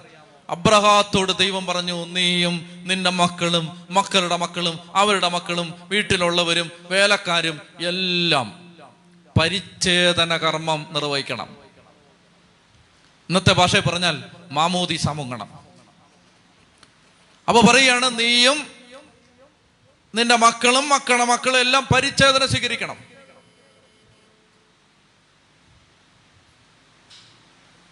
മോശ കല്യാണം കഴിച്ചത് ഒരു വിജാതീയ സ്ത്രീയാണ്. മരുഭൂമി താമസിച്ചിരുന്ന സ്ഥലത്ത് സമയത്ത് കല്യാണം കഴിച്ചത് സിപ്പോറ. സ്വന്തം ജനത്തിൽ നിന്ന് അകന്നു കഴിഞ്ഞ നാൽപ്പത് കൊല്ലം ആ കാലഘട്ടത്തിലെ കല്യാണം കഴിച്ചത്. അപ്പൊ മോശ സിപ്പോറയോട് പറഞ്ഞു അതെ കൊച്ചിനെ പരിച്ഛേദനം ചെയ്യണമെന്ന് പറഞ്ഞു. സിപ്പോറ പറഞ്ഞു ഞാൻ ജീവിച്ചിരിക്കുമ്പോൾ അത് നടക്കത്തില്ലെന്ന് പറഞ്ഞു. നിങ്ങൾ യഹൂദനാണ് കാര്യം ശരിയാണ്. ഞാൻ യഹൂദനല്ല. ഞാൻ യഹൂദയല്ല. അതുകൊണ്ട് എന്റെ മക്കളെ പരിച്ഛേദനം ചെയ്യില്ല. പ്രിയപ്പെട്ട സഹോദരങ്ങളെ അങ്ങനെ മോശയുടെ വീട്ടിൽ ഭാര്യയുടെ സമ്മർദ്ദത്തിന് വഴങ്ങി മോശ മക്കളെ പരിച്ഛേദനം ചെയ്തിട്ടില്ല. മക്കളെ ദൈവവിശ്വാസത്തിൽ വളർത്തിയിട്ടില്ല. മക്കളെ ദൈവഭക്തി പരിശീലിപ്പിച്ചിട്ടില്ല. ആ മോശയാണ് ജനത്തെ അടിമത്വത്തിൽ നിന്ന് വിമോചിപ്പിക്കാനായിട്ട് ഇറങ്ങിയിരിക്കുന്നത്. ദൈവം മാർഗമധ്യേ അവനെ കൊല്ലാൻ തുടങ്ങി. എന്താ അർത്ഥം എന്നറിയാമോ? അതായത് നിന്റെ ജീവിതത്തിൽ ഒരനുസരണക്കേട് അനുസരണക്കേട് കിടക്കുമ്പോ നിന്നെ ദൈവവേലയ്ക്ക് ഉപയോഗിക്കാൻ പറ്റില്ല. നിന്റെ കുടുംബത്തിൽ ഒരു അനുസരണക്കേട് കിടക്കുമ്പോ നിന്റെ കുടുംബത്തിൽ ഒരു അവിശ്വസ്തത കിടക്കുമ്പോ നിന്റെ കുടുംബത്തിൽ ഒരു ദൈവവേലയ്ക്ക് ദൈവവചനത്തിന് വിരുദ്ധമായ കാര്യം കിടക്കുമ്പോ കർത്താവിന് നിന്നെ ഈ അടിമത്വത്തിൽ നിന്ന് തന്റെ ജനത്തെ വിമോചിപ്പിക്കാനുള്ള ശുശ്രൂഷയ്ക്ക് ചേർക്കാൻ പറ്റില്ല. പ്രിയപ്പെട്ട സഹോദരങ്ങളെ അതുകൊണ്ട് ഈ ഈ ദൈവവേലയ്ക്ക് അടുക്കുന്നത് സൂക്ഷിച്ചു വേണം. ഞാൻ പറയാനുള്ളത് വ്യക്തമായിട്ട് പറയുകയാണ്. എന്തെങ്കിലുമൊക്കെ കണ്ടിട്ട് ചാടി ഇറങ്ങി വരരുത്. ധ്യാനകേന്ദ്രം ആ എന്നാ പിന്നെ പോയേക്കാം. എന്നാ പിന്നെ ശുശ്രൂഷയ്ക്ക് പോയേക്കാം. അന്നാ അത് അനന്തപുരി കൺവെൻഷൻ ആ എന്നാ ഇറങ്ങിയേക്കാം. ചാടി ഇറങ്ങരുത്. ചാടി ഇറങ്ങും മുമ്പ് ആലോചിച്ചോണം. നിന്റെ ജീവിതത്തിൽ അനുസരണക്കേടും അശുദ്ധിയും പാപവും നിഷേധവും അഹങ്കാരവും എല്ലാം ഇട്ടിട്ട് കർത്താവിന്റെ പണിക്ക് ഇറങ്ങരുത്. പോന്ന വഴിക്ക് ചിലപ്പം. ചത്തി പറഞ്ഞേ ഹാലേലുയാ എല്ലാ ആഴ്ചയും ദൈവ ശുശ്രൂഷകൾ ശ്രദ്ധിച്ചോണം. ഇവിടെയുള്ളവരും ലോകത്തിന്റെ നാനാഭാഗത്തുള്ളവരും ശ്രദ്ധിച്ചോണം. മക്കളെ എല്ലാ ആഴ്ചയും കുമ്പസാരിച്ചോണം. കുടുംബത്തെ ഒരു അനുസരണക്കേട് കിടക്കുമ്പോ കുടുംബത്തെ ഒരു ദൈവനിഷേധം കിടക്കുമ്പോ കുടുംബത്തിൽ ഒരു ദൈവവിരുദ്ധമായ കാര്യം കിടക്കുമ്പോൾ അതായത് നിന്റെ അറിവോട് സമ്മതത്തോടും കൂടി കുടുംബത്തിൽ ദൈവനിഷേധം നടക്കുമ്പോൾ നിന്റെ അറിവോട് സമ്മതത്തോടും അത് ശ്രദ്ധിച്ചോണം. നിന്റെ അറിവോട് ഇത് മോശ അറിഞ്ഞാണ് ഈ പരിപാടി നടക്കുന്നത്. അതായത് എന്താ എന്നാ പിന്നെ ഭാര്യ പെണ്ണും പിള്ള പറയുന്ന പോലെ ആട്ടെന്ന് പറഞ്ഞ് മോശ അങ്ങ് സമ്മതിച്ചു കൊടുത്തിരിക്കാൻ കർത്താവ് മാർഗമധ്യേ മോശയെ വധിക്കാൻ അപ്പൊ സിപ്പോറയ്ക്ക് പെട്ടെന്ന് കാര്യം പിടികിട്ടി. സിപ്പോറ പെട്ടെന്ന് ഒരു കത്തി എടുത്തിട്ട് അപ്പൊ തന്നെ രണ്ടിനും മാമോദീസ കൊടുത്തു. ചത്തി പറഞ്ഞേ ഹാലേലുയാ അപ്പോ ദൈവം വിട്ടുപോയി. ദൈവം ഈ വധ വധശ്രമത്തിൽ നിന്ന് പിന്മാറി. ഇതൊക്കെ എന്തിനാ? കർത്താവ് മോശയെ കൊല്ലാൻ തുടങ്ങിയെന്നോ? പ്രിയപ്പെട്ടവരെ അതിനേക്കാളൊക്കെ നമ്മൾ മനസ്സിലാക്കണം ഇതൊരു പാഠമാണ്. പാഠം എനിക്കും നിനക്കുമുള്ള പാഠം. എനിക്കും നിനക്കുമുള്ള പാഠം. സൺഡേ സ്കൂൾ പഠിപ്പിക്കാൻ കാറ്റഗിസം പഠിപ്പിക്കാൻ മതബോധന വേല ജോലി ചെയ്യാൻ വേദപാഠം പഠിപ്പിക്കാനൊക്കെ സഹോദരന്മാരും സഹോദരിമാരും പോകുമ്പോൾ മക്കളെ നിങ്ങൾ ഓർത്തോണം. അതായത് പാതിരാത്രി മുഴുവൻ അശുദ്ധിയും പോർണോഗ്രഫിയും അശ്ലീലവും കണ്ടിട്ട് നീ രാവിലെ നല്ല വെള്ളയും വെള്ളയൊക്കെ ഇട്ട് നിന്ന് കർത്താവിന്റെ സന്നിധിയിൽ നിന്ന് കുർബാനയൊക്കെ സ്വീകരിച്ച് മക്കളെ വേദപാഠം പഠിക്കുമ്പോൾ പോന്ന പോക്കിൽ ഒരു വാൾ നിന്റെ തലയ്ക്ക് മീതെ വരാൻ സാധ്യതയുണ്ടെന്ന് ഓർത്തോണം. എല്ലാത്തരം അശുദ്ധികളിലും താല്പര്യപൂർവം മുഴുകിയിട്ട് നല്ല ഭക്തയായിട്ട് നല്ല വേഷമൊക്കെ ഇട്ട് ബാഡ്ജൊക്കെ കുത്തി നിൽക്കുമ്പോൾ ഓർത്തോണം പോകുന്ന വഴിക്ക് ഒരു വെട്ട് വരാൻ സാധ്യതയുണ്ട്. അതുകൊണ്ട് നമ്മളെ വിശുദ്ധീകരിക്കണം. ഞാൻ പറയുന്നത് ഒരു വിധി പ്രഖ്യാപിക്കുകയല്ല. ഞാൻ ജഡ്ജ്മെന്റ് നടത്തുകയല്ല. മക്കളെ ഞാനും നിങ്ങളും വിശുദ്ധീകരിക്കണം. ഇവിടെ കയറി നിൽക്കുന്നതിന് മുമ്പ് കുമ്പസാരിച്ചിട്ട് വേണം ഞാൻ കയറാൻ കാരണം ഇത് ദൈവ കർത്താവിന്റെ സ്ഥലമാണ്. ദൈവം ഇറങ്ങി വരുന്ന സ്ഥലമാണ്. ഇവിടെ നിന്ന് ഒരു ദൈവവേല ചെയ്യുമ്പോൾ അല്ലെങ്കിൽ വേറെ എവിടെയെങ്കിലും ഒരു ദൈവവേല ചെയ്യുമ്പോൾ അല്ലെങ്കിൽ കുടുംബത്തിൽ സഭയിൽ ഓരോ ഉത്തരവാദിത്തങ്ങൾ ചെയ്യുമ്പോൾ പ്രിയപ്പെട്ട മക്കളെ നമ്മൾ ഓർത്തിരിക്കണം ഒരു ഡിസൊബീഡിയൻസ് ഒരു അനുസരണക്കേട് ഒരു ദൈവവചന നിഷേധം നമ്മുടെ ജീവിതത്തിൽ കിടക്കുമ്പോൾ നമുക്കിതിന് അർഹതയുണ്ടോ നമ്മൾ ആലോചിക്കണം. എന്ന് വെച്ചാൽ നമ്മളതിൽ നിന്ന് മാറാനല്ല മറിച്ച് നമ്മളെ വിശുദ്ധീകരിക്കണം. അപ്പൊ തന്നെ സിപ്പോറ അത് മനസ്സിലാക്കിയിട്ട് വിശുദ്ധീകരിച്ചു. റെഡി കാര്യം റെഡി ഉറക്കെ പറഞ്ഞേ ഹാലേ ലുയാ ഉച്ചത്തി പറഞ്ഞേ ഹാലേ ലുയാ പ്രിയപ്പെട്ട സഹോദരങ്ങളെ അപ്പൊ അത് കഴിഞ്ഞിട്ട് മോശ അഹ്റോനോട് കർത്താവ് അഹ്റോനോട് പറഞ്ഞു നീ മരുഭൂമി പോയി മോശയെ എന്ന് പറഞ്ഞു. അങ്ങനെ അവർ രണ്ടുപേരും കൂടി ദൈവത്തിന്റെ മലയിൽ വെച്ച് അവർ അവരെ കണ്ടുമുട്ടി ചുംബിച്ചു. തന്നെ അയച്ച കർത്താവ് കൽപ്പിച്ച എല്ലാ കാര്യങ്ങളും താൻ പ്രവർത്തിക്കണമെന്ന് അവിടുന്ന് വരമേൽപ്പിച്ച അടയാളങ്ങളും മോശ അവനോട് വിവരിച്ച് പറഞ്ഞു. അനന്തരം മോശ അഹ്റോന് ചെന്ന് ഇസ്രായേൽ ശ്രേഷ്ഠന്മാരെല്ലാം വിളിച്ചു കൂട്ടി അപ്പോൾ മോശ അഹ്റോന് ചെന്നിട്ട് എല്ലാവരെയും വിളിച്ചു കൂട്ടി ഈ- ഈജിപ്തിൽ ചെന്നു. എല്ലാവരും വിളിച്ചു കൂട്ടിയിട്ട് കർത്താവ് എന്തെല്ലാം പറഞ്ഞോ? കർത്താവ് എന്തെല്ലാം ചെയ്യാൻ ആവശ്യപ്പെട്ടോ? എല്ലാ ജനത്തോട് പറഞ്ഞു. എന്നിട്ട് ഈ വടി നിലത്തിട്ടു പാമ്പാക്കി കാണിച്ചു കൊടുത്തു കൈ വെച്ച് കുഷ്ഠമാക്കി കാണിച്ചു കൊടുത്തു മാജിക്കെല്ലാം കാണിച്ചു കൊടുത്തപ്പോൾ ആളുകൾ പറഞ്ഞു ഇതാ ദൈവം വന്നിരിക്കുകയാണ്. നമ്മുടെ വിമോചന ഇതാ നടക്കുകയാണ്. പ്രിയപ്പെട്ട സഹോദരങ്ങളെ കർത്താവ് ഇസ്രായേൽ മക്കളെ സന്ദർശിക്കുന്നുവെന്നും അവരുടെ കഷ്ടത കണ്ടിരിക്കുന്നുവെന്നും കേട്ടപ്പോൾ അവർ തലകുനിച്ച് അവിടുത്തെ ആരാധിച്ചു. ദൈവം ഇടപെടാൻ പോകുന്നു എന്നറിഞ്ഞപ്പോ അവരെന്താ ചെയ്തത്? തലകുമ്പിട്ട് അവർ കർത്താവിനെ ആരാധിച്ചു.